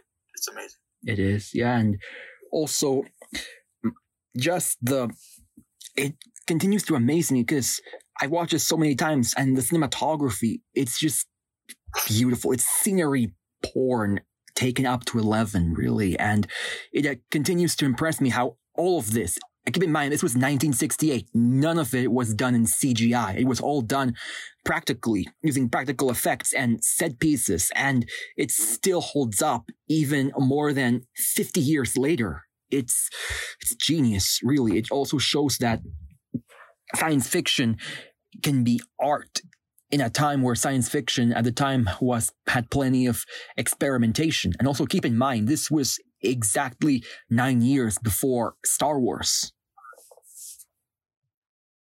Yeah, this film was very much a game changer. Um, yeah, great science fiction coming out at the time too, but it's like Kubrick was able to capture that, how great science fiction books were at the time, and able to put that on screen. And um, it's a visual feast. I mean, the whole scene of when um, when uh, Gary Lockheed's character goes to that portal or whatever, and you see all these images. It was just amazing. That's what science fiction is. You you go to the unknown. You go to places that are just that would light up your imagination, you know, and and just a, a little uh, side note is that um, the end scene when he's in the uh, he sees his older self. Uh, it came out that um, Kubrick explained in the interview, like back in the '80s, that because you know Kubrick doesn't like to talk about his intentions, but I guess a reporter kind of cornered him and said, "What did that mean?" and so he said, "Yeah, so if you think about it, he was in that zoo because he was taken when he went to that portal. He was taken by these godlike entities, and he was put in like the zoo where he could see his life, like he see, he could see himself aging basically in the same place, and um, and so, but after that, you know, he was able to come. he was able to become the star child, and Kubrick was trying to show how a lot of mythologies have a messiah character, a human becomes like a super being. And it's an interesting concept because you do see that in science fiction. Like, um, I know in uh, Kurt Vonnegut's Stranger Slaughterhouse Five, which is one of my favorite sci-fi novels, there's this race called the Tra- the Tralfamadorians, and they see in four dimensions or hybrid dimensions or higher dimensions, and they took the main character and this girl and they put them in the zoo, to kind of watch them. So it's a cool concept that that is in science fiction. So yeah, it's pretty awesome. Yeah, that's right.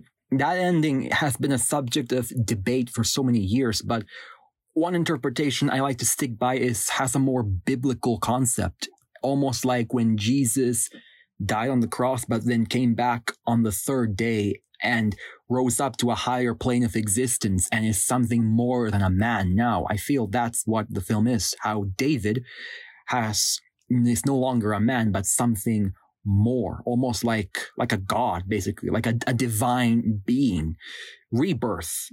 And it's even foreshadowed in the cinematography of the film.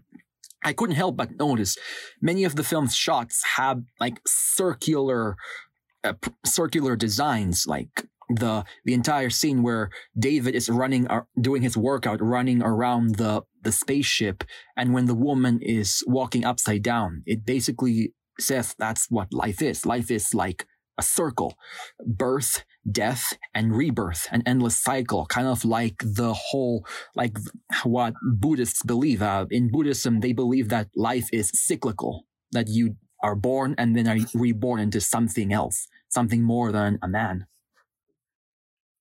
yeah, it's a cycle. It's the um, uh, I think it's they have this thing called the Dharma Chakra, which is uh, has eight points. Um, the Dharma Chakra is very cyclical, and it's all about achieving nirvana. You know, a state where you're one with, um, I guess, uh, I won't say Brahman, but like an, a, a higher being, something like that. And uh, so, yeah, it's it's very cyclical. It's very Kubrick does put out a lot in his in his imagery, and then again he uses his trademark of the leading line where David is in the suit and he's in the hallway, and it's very a lot of depth where you can see where the eye goes to the center of the frame. He does that a lot in the film, which is amazing. Uh, but yeah, like to your point, yeah, there's a lot of cyclical imagery for sure. And above all else, 2001 has proven that sometimes true art can be incomprehensible because the film lacks any dialogue. It's more on visual storytelling. Very little is explained. And at the same time, 2001 A Space Odyssey, you cannot consider yourself also a true cinephile if you haven't seen this film. I go to many top 100, top 300 best films of all time. 2001 is usually at number one, or if not close to the top. And some people might say that's a bit overrated or cliche, but I don't because 2001, it really, it's, it's a perfect movie, I have to say. It's beautiful. It has something to say and you can come up with your own interpretations. Really, it's, I think this is Stanley Kubrick's best film. This is when he has finally reached his peak. It's a masterpiece. It's his best film. It's everything about it. It just, like I said earlier, it takes what's great about science fiction, it kind of adds up all the elements and just puts it on screen. Like everything that yeah, he worked with Arthur C. Clarke and Arthur C. Clarke in his novels, for what I know about him. Uh, he, he did tackle a lot of that same elements of, you know, meeting space and meeting aliens and things like that. But it seems like Kubrick took every, like all the best elements from all the best, best science fiction at the time, put it together and made it this film, basically. that's what it seems like. Because, because that's what science fiction does. Science fiction can predict what happens or and this film, like I said, it predicted a lot of technological advances. I mean, the touchscreen, the, the, the video, the touchscreen, but also the, um, the video chats where he was, where that one guy was talking to his daughter. That's Zoom now, right? That's what we're doing right now, right? Right. Yeah. So that's pretty amazing, you know? Well, yeah. And that, you, and it still holds up as well. And none of it looks outdated. Just show someone 2001 A Space Odyssey right now, and it will still look like it came out four or even two years later. I mean, two years ago. It's, it's genius, really. It's a masterpiece. It has earned its place also in the Library of Congress for films. It's, it's a magnum opus, really. It's a yeah, it's a masterpiece, without a doubt. Mm-hmm. Um, very culturally significant too uh, in terms of yeah at the time it was you know the space race so Kubrick was able to take that backdrop that historical context and for his story and you know make a story about our future you know where where we could go or where things could go for humanity. Yes and uh, yeah it's just it's amazing. Well done. Truly. And now we go on to his probably his most controversial film yet a Clockwork Orange, which, as you know and our listeners know, we've had the pleasure of talking about this movie with our bo- other boy from Texas, Rico T. Allen, and it, which turns fifty. great episode. Thank you. And this was, and it turns fifty years old also this year. And a Clockwork Orange. Where can I begin with this? Because it's yeah, it's probably his most controversial film for the time also, because some people have dismissed it as torture porn or excessive, but I don't really see it that way. You know, it's the violence in the film. It has something to say as well. And the way I see it, it's more of a cautionary tale, really, about how, what happens if society leaves these kind of people unchecked, how we have fallen to the lowest common denominator yeah, it's it's a film that it's a it's a very much a film that talks about because I think that because with Kubrick he always likes he reads a lot of books, so this book spoke to him about you know juvenile delinquency and because that was a problem. Like and and to keep keep in mind this was during the 70s so the 70s had a lot of edgy films too like edgier crime films all that stuff. So that is again that was right it was the time that was right for it but that was something he was worried about I feel like Kubrick was worried about crime and what goes into be, people being criminals. And I think that book touched on that because it touched on juvenile delinquency, but it talked, it, you see, this, this is why Kubrick is brilliant. He takes one subject and, but he looks at it from the whole macro level of institution of what, what precipitates that behavior. And so, yeah, you know, Alex is a, not that sympathetic, but you see as he interacts with like the politicians and the uh, authorities and and uh, and the also the um, the anarchists or the people on the left. He becomes Alex is really being used by both these groups, and he his story of rehabilitation is not really a good one. You know, like and it's all about because you think about it, it's really talking about the criminal justice system. You know how it's really hasn't really truly rehabilitated people. No. It's kind of very cyclical. Like you go in one way and you come out another way. Or you come out the same, basically. Or even worse sometimes. Right. it speaks of the, the futility of therapy as well. And another point I want to mention as well. Another trademark of Kubrick, trademark of Kubrick's is that he he's really good at deconstructing certain character archetypes. In this case, Alex is a deconstruction of the sociopath, the juvenile delinquent. He's, he hates, he's going against the laws. He has lack of empathy, takes pleasure in causing violence to other people. But those traits, they alienate him from society. And without those traits, Alex is, is weak. He's a punching bag for everyone he meets. And I love how the movie isn't asking us to root for Alex or even it, it, we understand him, but it's not asking us to sympathize with him per se. In fact, Alex was more sympathetic in the novel, and much like another author that Kubrick adapted, Alex Burgess, the author, he disliked the film adaptation because he felt Kubrick missed the point of the film, which is redemption, because Alex actually gets cured at the end of the novel, but Kubrick changed it so he goes back to his old habits because he felt it doesn't feel right with the story. He wanted to show that evil cannot really be cured. Yeah, yeah. Like Burgess was just trying to say, like, you can't, in order to be good or evil, it has to be your choice. You shouldn't be forced into becoming good or evil or, and he didn't like how Burgess was just commenting on how the because you got to remember, like, I mean, it's kind of obvious now. It's heavily implied in the film that this is a communist society that's just became so decadent, and so uh, you could see how like communism. This is kind of hard to to say, but it seemed like in the film communism didn't work. So and it led to the rise of this uh, conservative politician, the mayor. I mean, the gov- the minister. I'm sorry, the minister.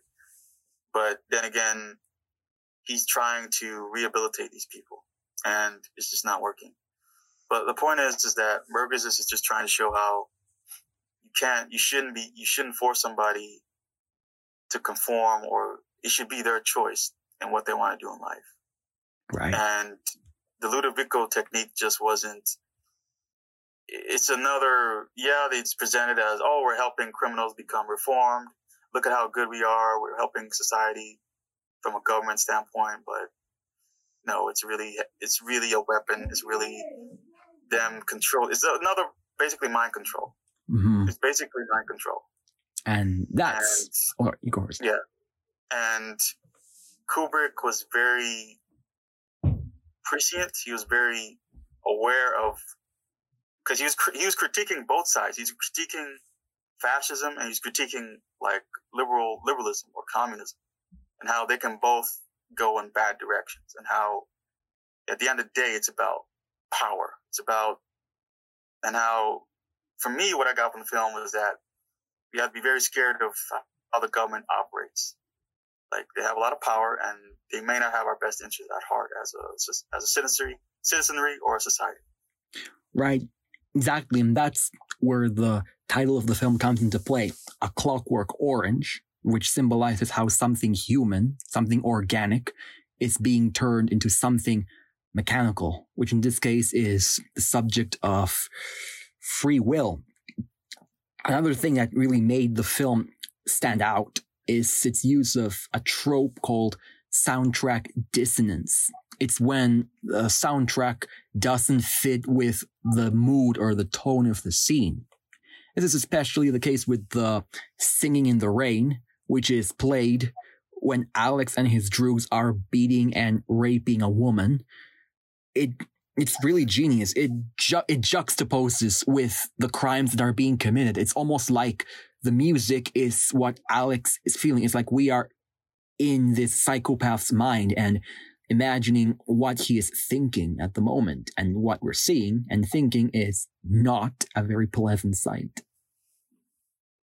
Yeah, because you know you're seeing because you're seeing it from Alex's perspective. He's he's you know he's obviously in, unhinged. He's obviously morally vapid. You know, he's just oh I'm doing this for fun for fun, like singing in the rain. This is fun for me.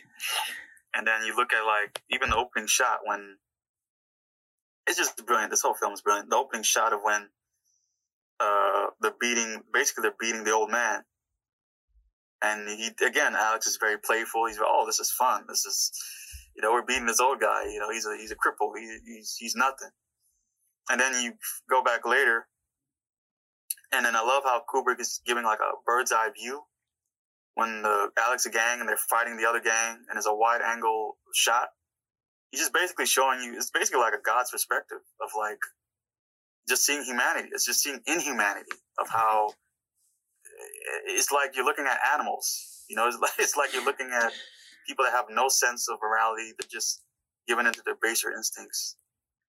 Mm-hmm. And, uh, then you, so my point is, is that Alex is very much, he's a symptom of that society, if you think about it too, because that society is very decadent. You see the naked women on the, the naked bodies on the walls. You see the, the women with breasts out and milk coming out. You know, it's kind of like see again it goes again to that communist critique a little bit where or socialist critique where you know you follow that lead ideology or things and then it leads to that it can potentially lead to that where everything's crime is very desensitized and oh but then but then that's see it rise it it promotes the rise of this um, conservative minister to like oh i'm going to do everything in my power to curb this and i don't care if it about a dictator, basically. So, yeah, it's just, it's just well, great film, man. Great film. Right. Exactly. Yeah. And then also with the whole subject too, it's, it's one of Malcolm McDowell's best performances as well. It helps too that he is on good terms with Kubrick as well, and Kubrick allowed McDowell to improvise several of his scenes. And honestly, I didn't find any of the violence like very shocking. I mean, shocking, yes, but controversial. It I wouldn't consider it a torture porn because the violence actually has a purpose in telling the story. It's not just shock value, but sadly, critics and moviegoers didn't see it as that because Kubrick had was forced to withdraw the film from distribution in the UK, and the ban would stay that way at least until after his passing in 1999. Yeah, it's Kubrick was not that guy, but he had to, in order to make good art, I think in his mind, you have to do things that make people uncomfortable. Like there are themes, we're human beings. He was about the human condition. And humans, we do terrible things. Like we do terrible things, you know, evil things. But Kubrick was so brilliant to show that is a symptom of the society we're in. So he's not glorifying it. He's trying to show us that you know, we can focus on, oh, this guy is evil and this guy that. No, but you got to think about it from the wider picture. Like, you got to look at his backstory. You got to look at his parenting. You got to look at his schooling. all those factors, all those things factor into whether a guy is a criminal and things like that, their choices in life. And so I don't get why people, I mean, I can understand it's uncomfortable, but I mean, that's not, you can't say, oh, Kubrick is a pedophile or Kubrick is a, he's, he's glorifying that. No, it's just, he, he has to do that so that we can examine ourselves as a society. Right. And I think he did it really well. He did, yeah. Like this film, it's more of a a cautionary tale, really, than an enjoyable film. And I think it works at that. It's almost like a precursor to 2019's Joker with how they both so. they both portray uh, certain people as psycho a psychopath and a mentally ill person, and they are like that because of society, because it was nature, not nurture. Both these characters, Alex DeLarge and Arthur Fleck, are, as you mentioned, they're results of the virus. They're symptoms of a larger disease. Yeah, I mean, it's it's clear when you watch those films. When you watch Joker and you watch Clockwork Orange, it's clear. It's crystal clear. You look at the imagery, you look at the walls in society in Clockwork Orange, you look at the parents, you look at his father. His father was never there. His father was always working. So, and he was, and they were both oblivious to what he was doing. You see, and that's exactly accurate because a lot of times when, and you see it in the news all the time, whenever these kids do terrible things, the mom or dad is always, usually the mom is always like, my son would never do that, you know, but, but then you realize either they're not paying attention or they're oblivious to it. Right. And so that's hard. That's hard to hear, isn't it? Because it's kind of your fault as a parent because you're not watching your kid.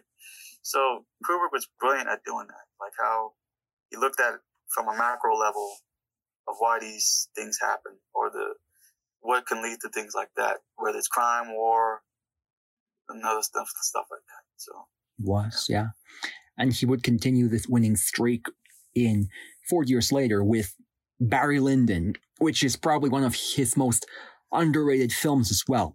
And probably also one of his most beautiful films as well. Well, the same can be said for every one of his movies, but Barry Lyndon deserves special mention because every single shot, they really captured the feel, the aesthetic of what life was like back then in the 18th century. And even more impressive, all of the film's beautiful shots, they were shot in natural light. No, like, no lighting stands, all shot in, in candlelight to really emulate what life was like in that century, that time period. Yeah, yeah, he used specific lenses. Uh, Zeiss, Zeiss is a great company. They make amazing lenses. A lot of filmmakers use them. They do a great job on cameras. But he uses specific uh, Zeiss lenses, and the NASA, he got them from NASA because you know he did 2001, and he had an association. I guess he had a collaboration with NASA to get the lens, the lenses, and um, it it mirrors it. It's a direct uh, replication of like William Hogarth paintings If you look at William Hogarth and, his paintings, a lot of them have similar lighting schemes where it's not complete sun, sunlight. Everything is illuminated by either the lights inside, the candles, and but the way he does the painting is where it shows, it tells a story. It tells like the situation from a power dynamic or like a social dynamic or whatever. But it's like a perfect scene of life at the time. And and uh, Kubrick was able to translate that to the screen. Yeah. He was, yeah, indeed, and and also watching this film, it feels very much like watching a a Shakespeare tragedy come to life as well. Very much like, so. Where it's like a, a coming of age story. We're following a rags to riches story, which then turns into the reverse of it. And the one thing I want to mention as well is the the character of Lord Bullingdon. Man, I, I hated that guy like such a little shit because uh, yeah, he like yeah he does. Well, he was right. He does have a point that Barry is um, a social climber, an opportunist who doesn't really love his mother and is only marrying her for her wealth and fortune. But the thing is, he's not really an angel himself because he takes out his frustrations on his little stepbrother. And also, I read this online, but keep in mind that since this was in the 18th century, Irishmen were not considered white at the time. So no, no, they weren't. Mm, so Bullingdon's yeah, behavior yeah. towards Barry is just motivated by pure by by racism, really. Well, he said racist things to him. He said like at the end when I think or near the end of the film, he said something racist like "You are this soldier climber" or whatever. He said a Pacific Irish um, slang, uh, Irish insult. But yeah, it carried over into America. That's why when the Irish first came to America, they were at the bottom, like because you know at the top was the the WASP, the Protestant white power structure, white Christian at the top of the food chain, right. and uh, the Irish people they looked down on the Irish, and yeah, they just were not seen as white. They're not seen as equal to them, um, especially from the English perspective. And so that kind of what that kind of probably what motivated Barry to try to climb up that ladder because he wants to prove himself because he's Irish and he wants to be like those British British lords or British people of prominence. And uh, so that's probably why he did all the bad things he did to, to do that to climb up the ladder. He did, yes. But uh, but yeah, you're right. There was this element of yeah, Barry wasn't a great character, but also his that guy wasn't great either. No. And I don't think Barry was a racist, but that guy, the guy you're talking about, was probably worse because he is a racist and he's yeah, Barry was mean to him, but that doesn't warrant what he was saying to him. Right. Yeah, and also it kind of irritates me that when this film first came out, also, uh, Ryan O'Neal, the actor who played Barry, was criticized for his lack of emotion in many of the scenes, but that's exactly the point because in that time, in the 18th century, aristocrats, they had to put that you know, stoic facade. They cannot show any emotion. They must show their strength through lack of emotion. I love how Kubrick did that. He did a lot of research on what life was like in the 18th century back then. It made the film look very authentic. Like we are in that time period, not just watching it all unfold. Yeah, he took uh before he made this film, he was going to do a Napoleon film, and so he did a lot of research in that period. So he's like, "Oh, I can't do the Napoleon film. This and that didn't work out, so I'll just use it for this one." And um, it's it was amazing. Like he, you can watch the film and it's, you're you're completely immersed in that world in the 18th century during the um, Seven Years' War in history, and yeah, it's just a very yeah, it's just very immersive. You know, you feel like you're actually there, and it's so meticulous. You know how Kubrick was able to transport you from the set design, from the locations. I mean, he shot in England and Ireland, I believe and it's just it's a sight to behold. It looks amazing. Does mm-hmm. quite did, and now we're gonna d- d- deep dive into scary territory here because here's Johnny, The Shining. The Shining is probably Kubrick's most mainstream film. Really, it's the one that many people I hear keep talking about, and not hard to see why. The Shining is one of the greatest horror films of all time. And it's very unique as well compared to what we're used to today. Because one of Kubrick's intents with The Shining was it had to be devoid of any cliches or conventions. And that's what I love about the movie. No, no jump scares at all. And he really did great, despite this being his very first horror film. And even though it wasn't quite faithful to the, to the novel uh, by Stephen King. Yeah, it's one of the best horror films. It's my favorite horror film of all time.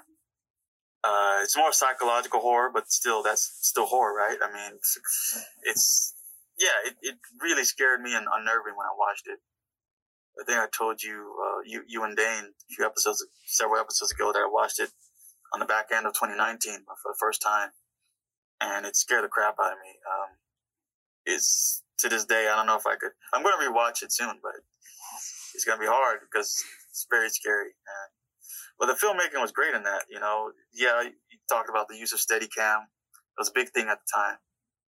and then uh, uh, his he does have his zoom his zoom ins when there's one scene where he zooms in on uh, Cochran on the the uh, the um the housekeeper the not the housekeeper but the the black guy that was um, that has a shining with um with the sun. That was pretty cool and yeah, it's just everything about that. And there's so much symbolism too in that film. Mm-hmm. You, you, and Matthew did a good job in your episode talking about it. Thanks. And but yeah, you you guys were on were on the money. You guys were on point. I mean, yeah, you could have multiple interpretations. People were thinking that you know, yeah, that documentary Room Two Thirty Seven or right, yes, people were yeah, where people were thinking about conspiracy theories. And, but I think uh, I think I agree with Matthews. I think he talked about that episode where it's really about America wiping out Native Americans. Like, mm. yeah, like the imagery and yeah, just wiping out a culture basically, and how all those hauntings are probably due to like because of the fact it's on a Native American burial ground. So, so yeah, it's. But yeah, overall, it's just a great, um, great film.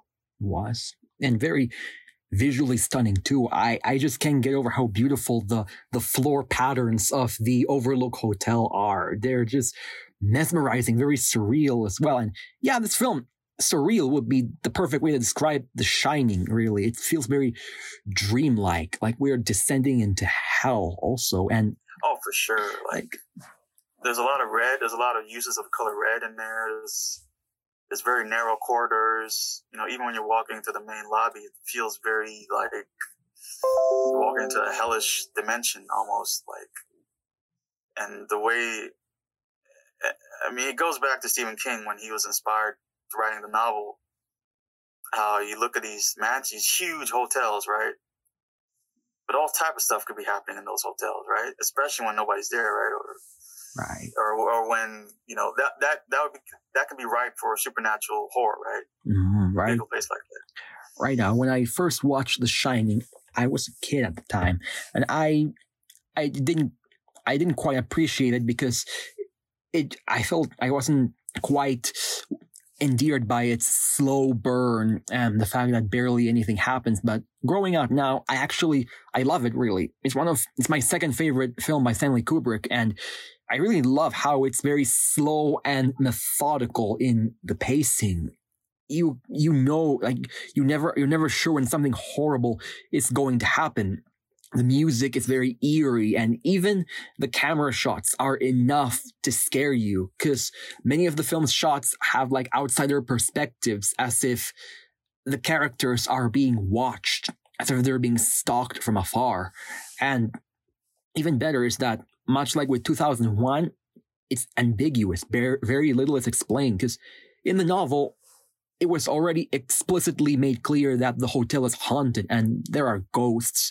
But in the movie, it's more left to interpretation. Like, we're not sure if any of the horrible things the Torrance family are experiencing is because they're having a cabin fever or if there really is something psychological, uh, something supernatural going on. We don't know and not knowing what is actually happening makes it even more terrifying, I feel. Yeah, there's a lot of ambiguity. There's a lot of because Kubrick is good at being ambiguous in a lot of his films. I mean, he, he hardly ever explains it, which is good. Like, uh, you shouldn't explain it. But that's kind of why it's ripe with so many interpretations, so many conspiracy theories about not just this film, but uh, some of his other films and but Shining is usually one that people refer to, either that or Eyes Wide Shut. But um, but yeah, it's just he he's able to give you. He doesn't give you everything. He gives you like visuals, and you have to you have to do the work yourself. You have to put two and two together. But Kubrick likes having multiple people coming out of seeing his films and having completely different interpretations. Each each person having completely different. That's what he wanted. That's what he strived for. He did different and, interpretations, and he succeeded as well. And even if the novel wasn't, if, if the film wasn't quite faithful to the novel, it was still a pretty great film. Even now, given how it didn't quite receive the proper respect or attention back in 1980. Shelley Duvall even got nominated a Razzie Award for Worst Actress, which, by the way, personally speaking, I think her acting was just perfect in the movie. It really shows just how terrifying both the hotel and her husband really are. And as we've discussed already, in our Shining episode, it it really shows that uh, Kubrick actually abused Shelley Duvall on set and enforced method acting really. So the real monster in the film that Shelley was terrified of wasn't Jack or the hotel, but Stanley Kubrick himself. yeah, Kubrick can have that effect, you know. I mean, Shelley Duvall was in a few movies before then. She was her career was kind of getting up, but after this, she her career kind of just died out, and she just left acting. But uh, but yeah, it was all about him. It's all about this. It could be selfish, you know. If you look at it, yeah, it's probably a selfish thing. But it was all about him, you know, making sure his vision was perfect and making sure everything suited, everything helped his vision. And in order, in some sick way, I guess, in order to get Shelley Duvall to actually be this scared woman in the film, he had to, I guess, he had to, you know, have Kubrick had to be, you know, a little scary himself and how he mm-hmm. treated her. And, and that's why, and Jack Nicholson helped too, because he told me this, that Nicholson was, used to be a firefighter. So when he was actually like hacking that, that door, he was, he was a guy that was pretty good at it. So yeah, that can scare you, you know, when, I guess that can scare Shelley Duvall in her performance. Oh yeah. And she was not told ahead of time that she was going to have an axe rammed through the bathroom door. So her reaction was genuine, really. Just, my God, just poor Shelley Duvall, really.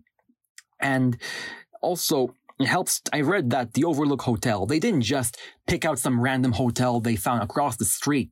They built the entire thing from scratch and filming took place over for five years. And I know, I don't know if you noticed this, but the entire hotel the layout of the hotel. It looks very off the architecture, but it actually was planned by Kubrick himself. Nothing was an accident. It really shows that the Overlook Hotel is not what it appears to be. Yeah, it was filmed at these uh, studios in London, L- EMI L, Elstree Studios. And yeah, they built from scratch. I mean, I looked at pictures of it and it's just amazing. The level of detail that went into it. Uh, because you know Kubrick really liked the book. He really liked St- Stephen King's book, and I'm sure when he was reading it, he probably imagined what it would look like or how he would do it. And I think even though King doesn't like Stephen King doesn't like the adaptation, I still think that Overlook Hotel probably is accurate to what King wrote. I would imagine. You know, you need a, like this big hotel that's can be a good setting for like supernatural bad activity, you know, and it has, but it has to be an hotel that's slightly off looking too, if you look closely at it. And that adds to the horror in the film. Like how, why does this hotel seem so off? You know, the stairways and the, the architecture and the long hallways and even the, even where the bar is, it's like this long hallway at the end mm. with these two doors. You know, it's like going into another hellish dimension, like I said, or like a pocket dimension of just where evil spirits just are all over the place. it's just, yeah, it's just very, it's a very scary place. Yeah. Indeed. Yeah. Definitely one of the best horror films of all time, really. And it inverted all of the tropes, the cliches that we're used to seeing in today's world of horror. And we can all thank Stanley Kubrick for that, for his very first and only horror film. And um, yeah, now, sure. He... Um, you, oh, you go first. No, I was just gonna say for sure. Like it's, I mean, Stanley Kubrick. I'm sure he knew about horror films. Uh, he actually did the film because horror films were coming very popular in the 80s, early 80s across the 80s. Exorcist was came out and was a big success. So I guess Kubrick was like, oh, let me try that. Let me try that genre. And I'm sure he schooled himself on, you know, what scared him or what, what the best scary films he thought. Yeah, he just chose, I'm just not going to do that. He's exceeded. I'm going to do my own thing. And uh, The Shining was just a great vehicle for him to, to do that. Indeed. Yeah, and inverted all the tropes. Yeah, all the tropes. Indeed. Yeah.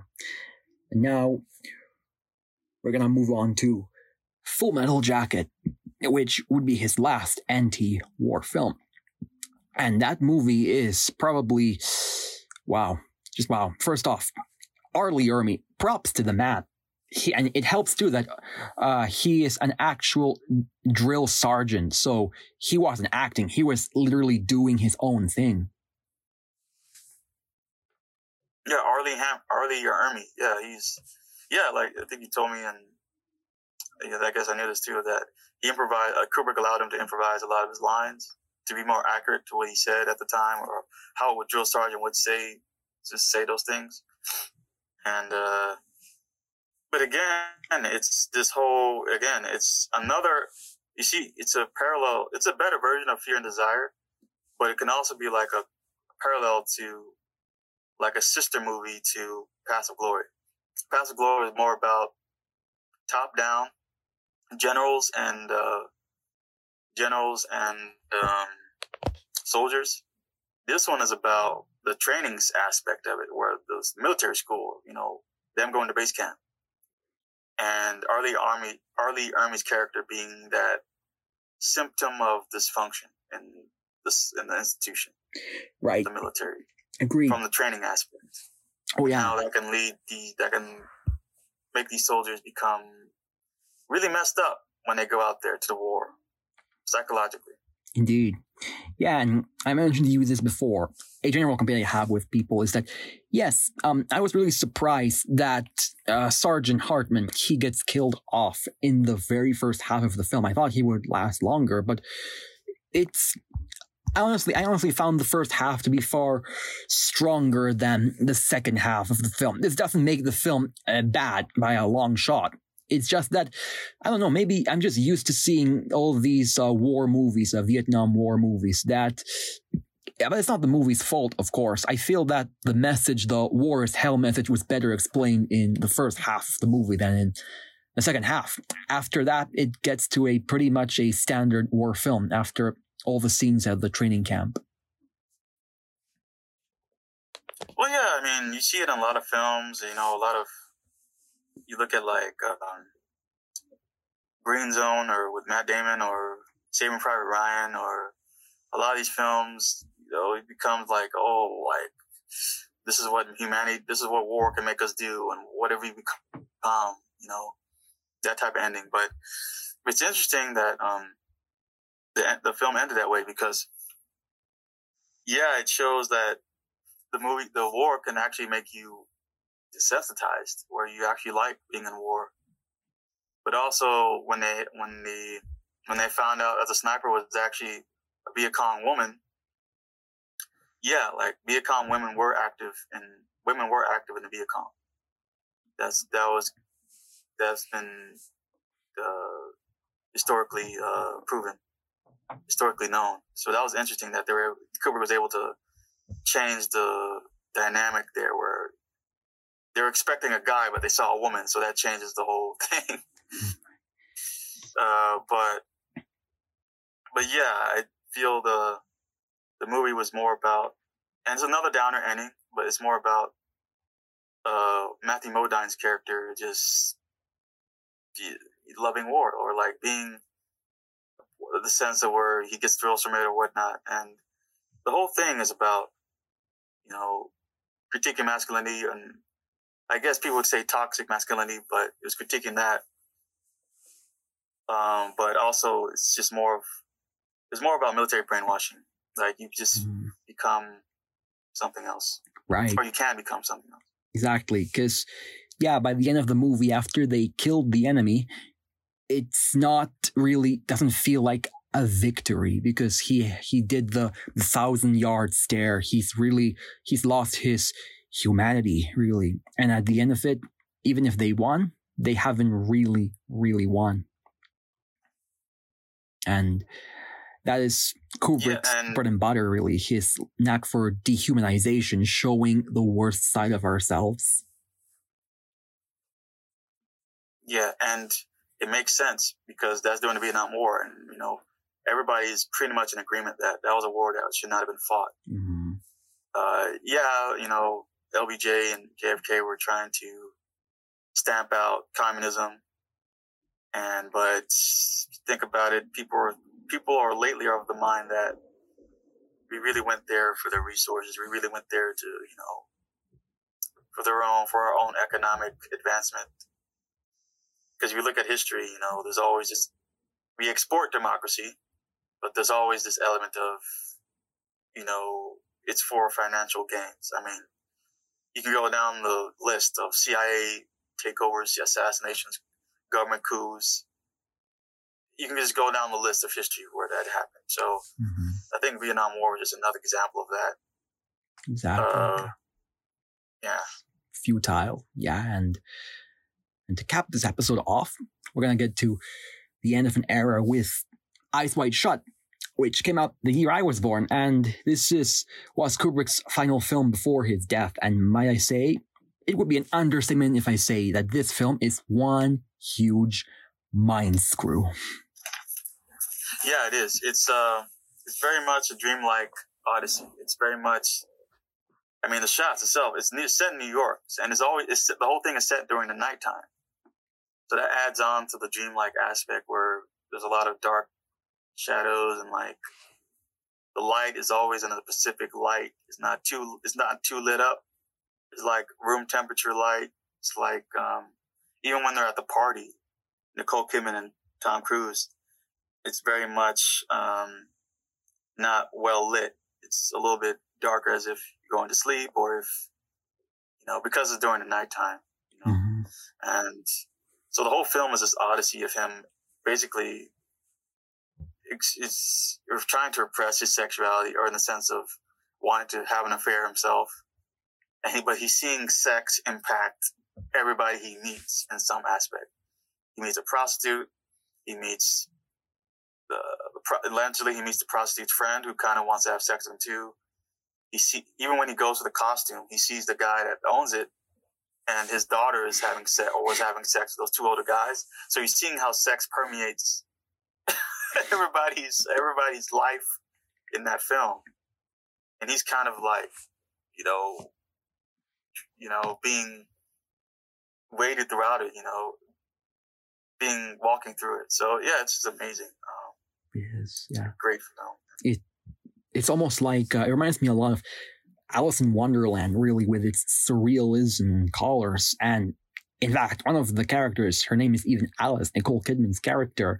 And my God, that entire scene, the the orgy scene, it feels like something straight out of a horror Oh movie. man, the Latin chanting, it feels like like something straight out of uh, Dante's Inferno. Also, like we are literally in hell, and just the masks and even the, naked women there, even if they really are, you know, naked, none of it feels titillating at all. It looks just so, so wrong. And also it's scary in a realistic way, given how it focuses on all this the, the secret societies that the rich go to, all these sex rings, which have gotten even more relevant, especially with the whole Jeffrey Epstein scandal.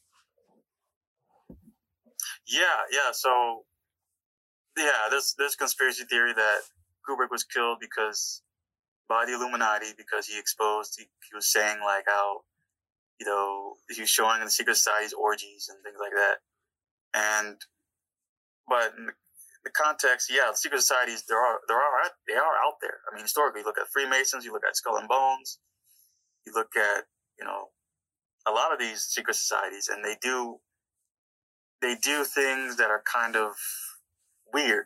Like it's all about a power it's always a power thing but it's always power among over, over other people but it's also power amongst themselves.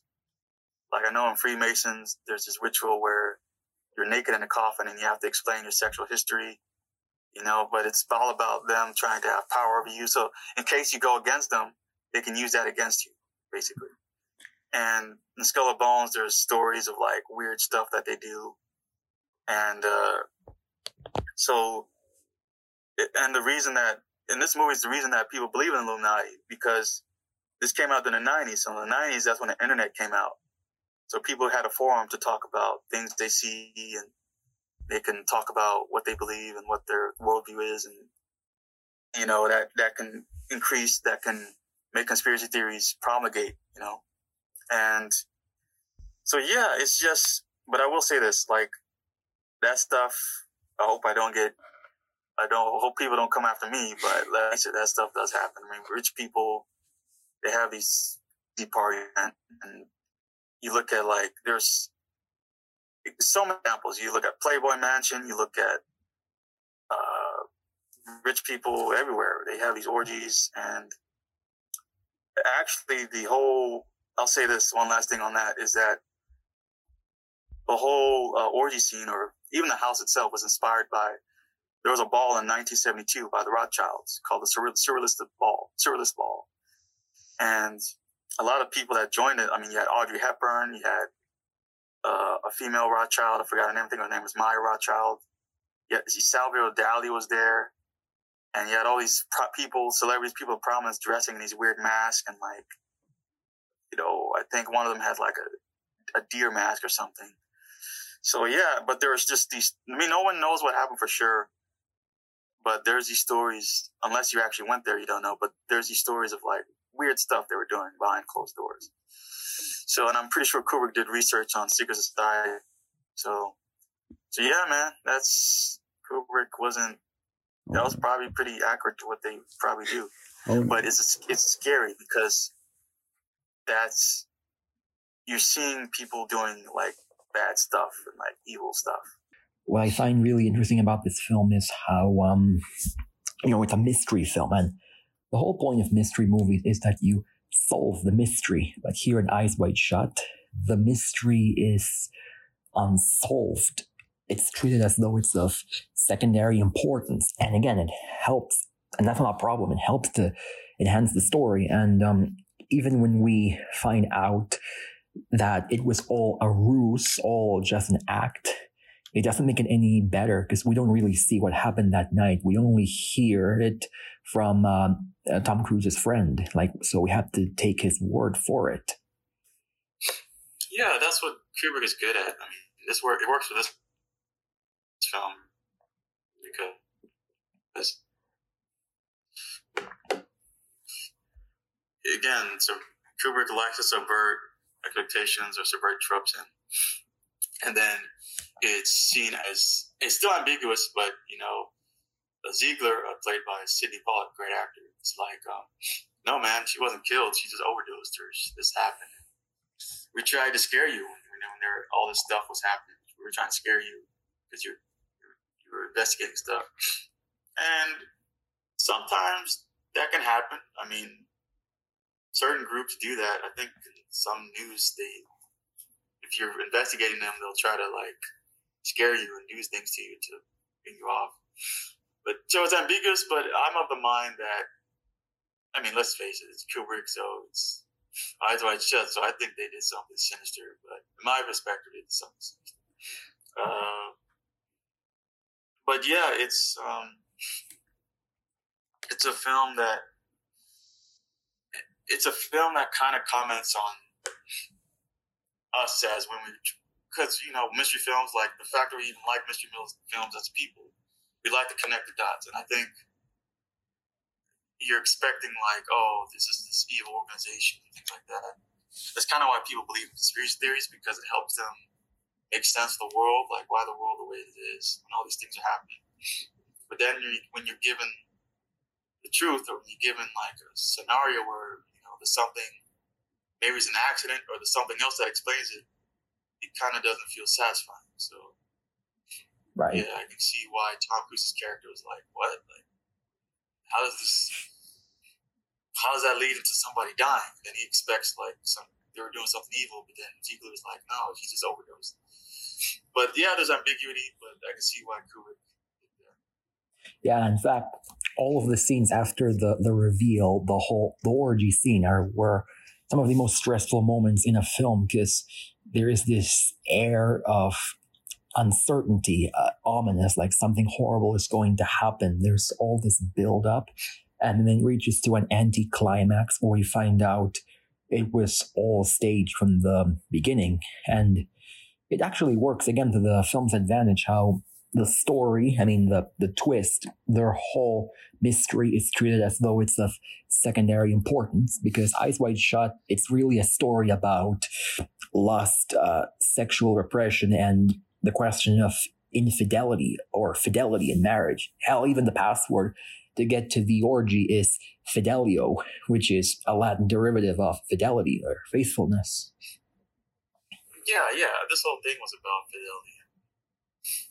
I mean, obviously, I mean, you see Tom Cruise in the in the limo when he's walking the street. and He keeps his mind keeps thinking about uh, that dream that Nicole Kidman, his wife Alice, told him about of her. Not the dream, but the memory that she had of she saw this Navy officer and she was completely attracted to him. You know, lustful for him.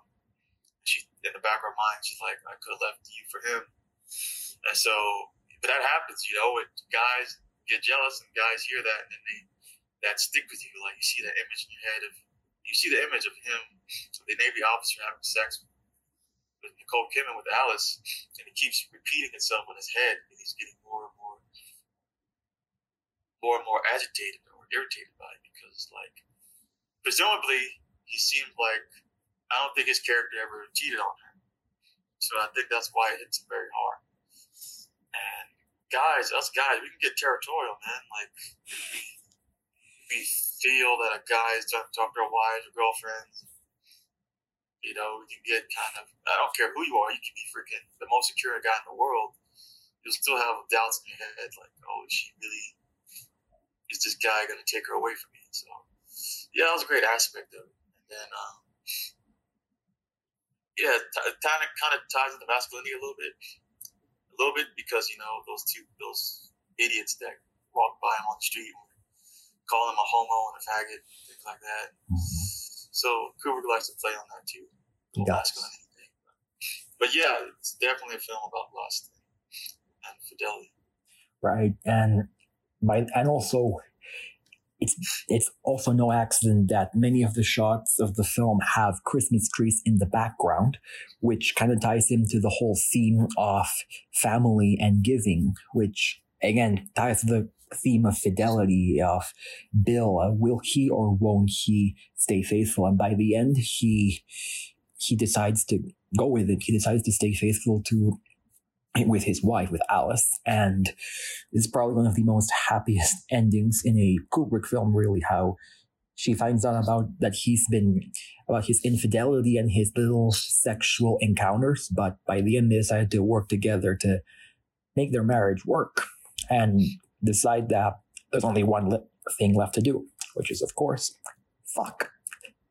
Right? That's the last word ever spoken in a Kubrick film. Just Genius. Genius. Yeah, yeah, yeah. I mean, it's it's a brilliant. Um, but yeah, it's like marriage is a see that's another see that's another institution that um, Kubrick is is not critiquing, but he's trying to show how it can be weakened or how it can. It's a good institution because Kubrick was married. I mean, he was married to. Uh, he's had two wives, and second wife, Christiane, was in of Glory is the woman I was singing in. Mm. Oh, really? They've been together for years. And pretty, it looks like Kubrick likes that institution of marriage. And it's a story I spoke to him because um, he, you know, he adapted, he read the novel, he adapted it. And uh, yeah, it's an institution where it can be threatened by, by again, by like you said, dehumanization, the whole animal instincts, primal nature against the institutions and social conventions. So, yeah, it's really a, it's a powerful, powerful theme story. Yes, yeah, truly is, and above all else, Eyes Wide Shut is served also as a an incredible swan song for Stanley Kubrick, seeing how this was his last film, came out premiered six days after his passing, and after that, like watching Eyes Wide Shut, it's like feels bittersweet. It's like saying goodbye to an old friend, really. Yeah, it's even whenever I look up the film, I'm always somber because oh, this is the last film. And at the time when I was younger, I was like, "What is this? This just looks weird." It's about people worshiping sex and like people doing secret stuff in secret. but and Nicole Kidman and Tom Cruise were big at the time. They're like a super couple at the time. Were. So, so yeah, what I watched it. I watched it uh, a few weeks ago, a few days ago. It's a great film, man. Um, yeah, it's just sad that that's his last film. And, uh, it's amazing that Tom, he, Tom Cruise and Nicole Kidman were able to work with him, and it seemed like they had a great relationship together. Yeah, he was seventy years old, and you know, he's time caught up with him. So whenever I see that film, or look it up, look it up, it's sad because that's his last film. Yes, yes. But his footprint that he left on our favorite industry will never disappear anytime soon. And no. you know, that's and we did it. We covered the entirety of his filmography, all the way from Fear and Desire to Eyes Wide Shut. And I must say, it has been an incredible journey watching the entirety of Stanley Kubrick's films. Really, I feel our entire episode has been building towards this very moment. I've this entire year I've watched all of his filmography, starting with The Shining and ending now with Lolita. And I have to say, Kubrick, sorry, Nolan, but Kubrick has officially usurped your position as my all-time favorite filmmaker of all time. It's just that all of his films really they, they look beautiful are beautiful and speak to us as well on an empathetic and humanistic level.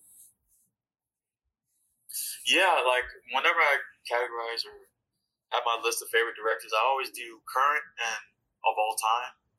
So i don't want to say because you know if you say to me it's kind of weird if i say i'm my favorite director is hitchcock but he's not really around anymore but my Nolan is my current favorite, but yeah, Kubrick is like number two or three on my all time because uh, Kubrick is a huge influence on Nolan. You can look at it. You can look at Interstellar. The whole Interstellar, the shots and the, the way he did the camera, the space scenes. It's kind of similar to 2001 even the Inception hallway fight, the hallway fight in Inception, was inspired by uh, the Ferris wheel thing in 2001. So yeah, Kubrick is a huge influence, huge, huge influence on Nolan. Uh, but that just shows the power of his his talent and his ability. And uh, he's a director that I think every year or every decade he's getting more and more appreciated. Yes. Because he was a game changer. He was very unconventional director, very unconventional director, and he tackled a lot of aspects of the human condition. And uh, he he did comedy well, he did horror well, he did epics well. He did like every genre basically you could think of. So that's why he's a, one of the all time greats, and rightfully so too.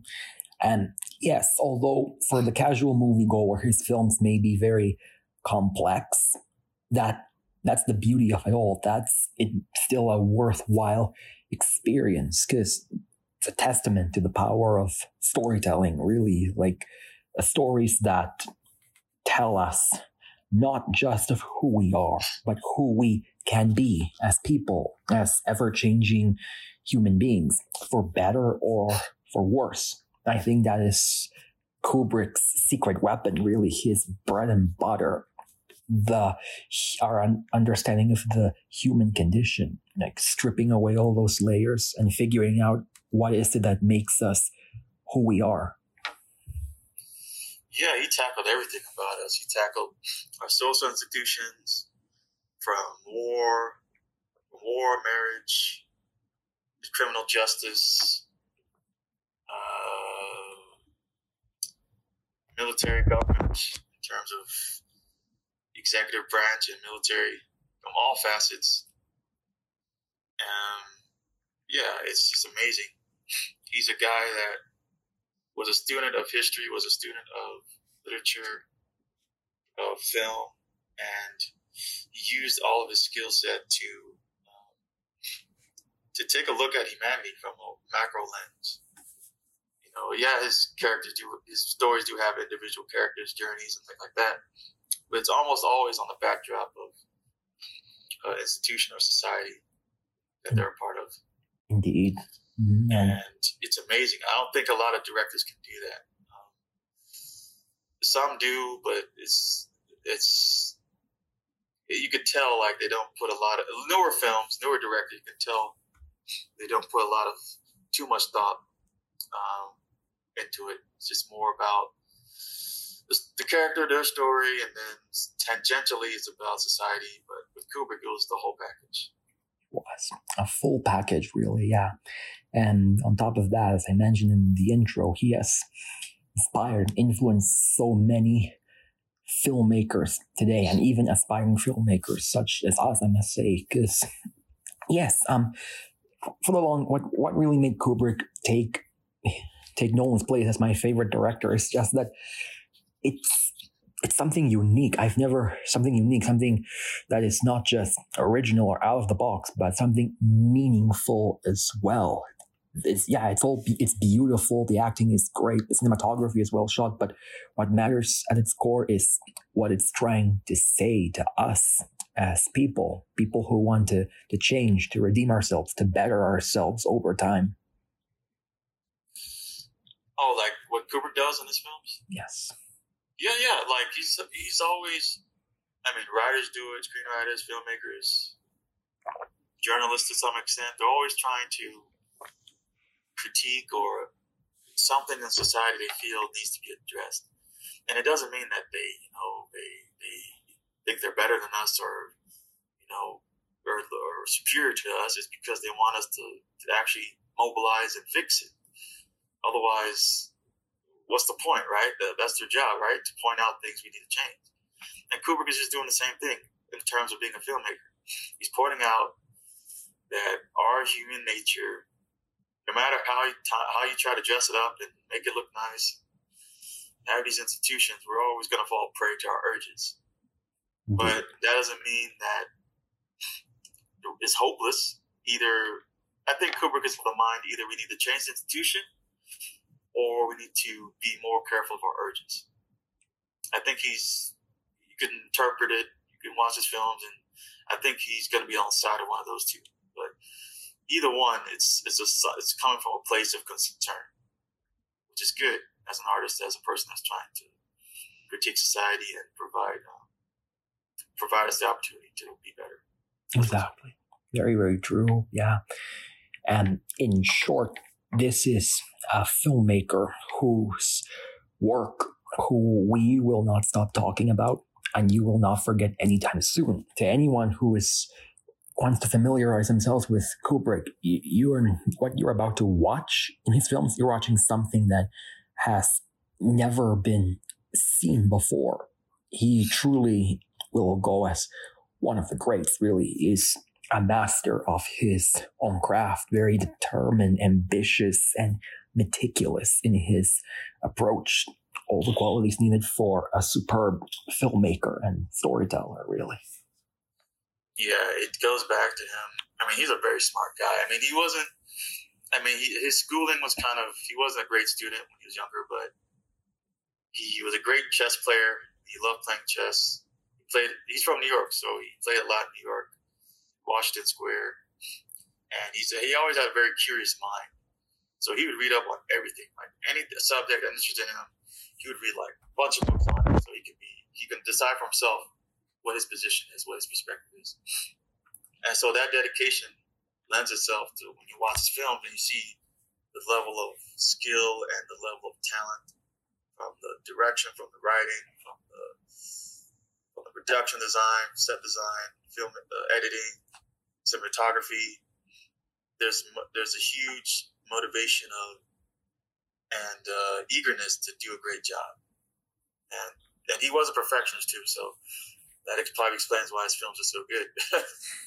Indeed, indeed. all hail Stanley Kubrick. and that looks like all the time we have left for tonight's finale. Thank you so much, Emmanuel, for coming here for this long awaited special. And I'd like to thank all of our other guests, new and old, for all your support in the show this past year. Our show has hit a bit of a, has had some, it's been of a bumpy ride, really, with some ups and downs, but nonetheless, we managed to really, really make for one hell of an experience. And it, and it all wouldn't be possible without the help of my friends, including the guests as well. And Thank you all for listening to Sin City this year. Our show will reach new plans and updates starting next February. And I, I give a big thanks also to our Citizen King himself and our boy from Texas, Emmanuel Akinola. Say hello to people, Emmanuel. Yeah, yeah.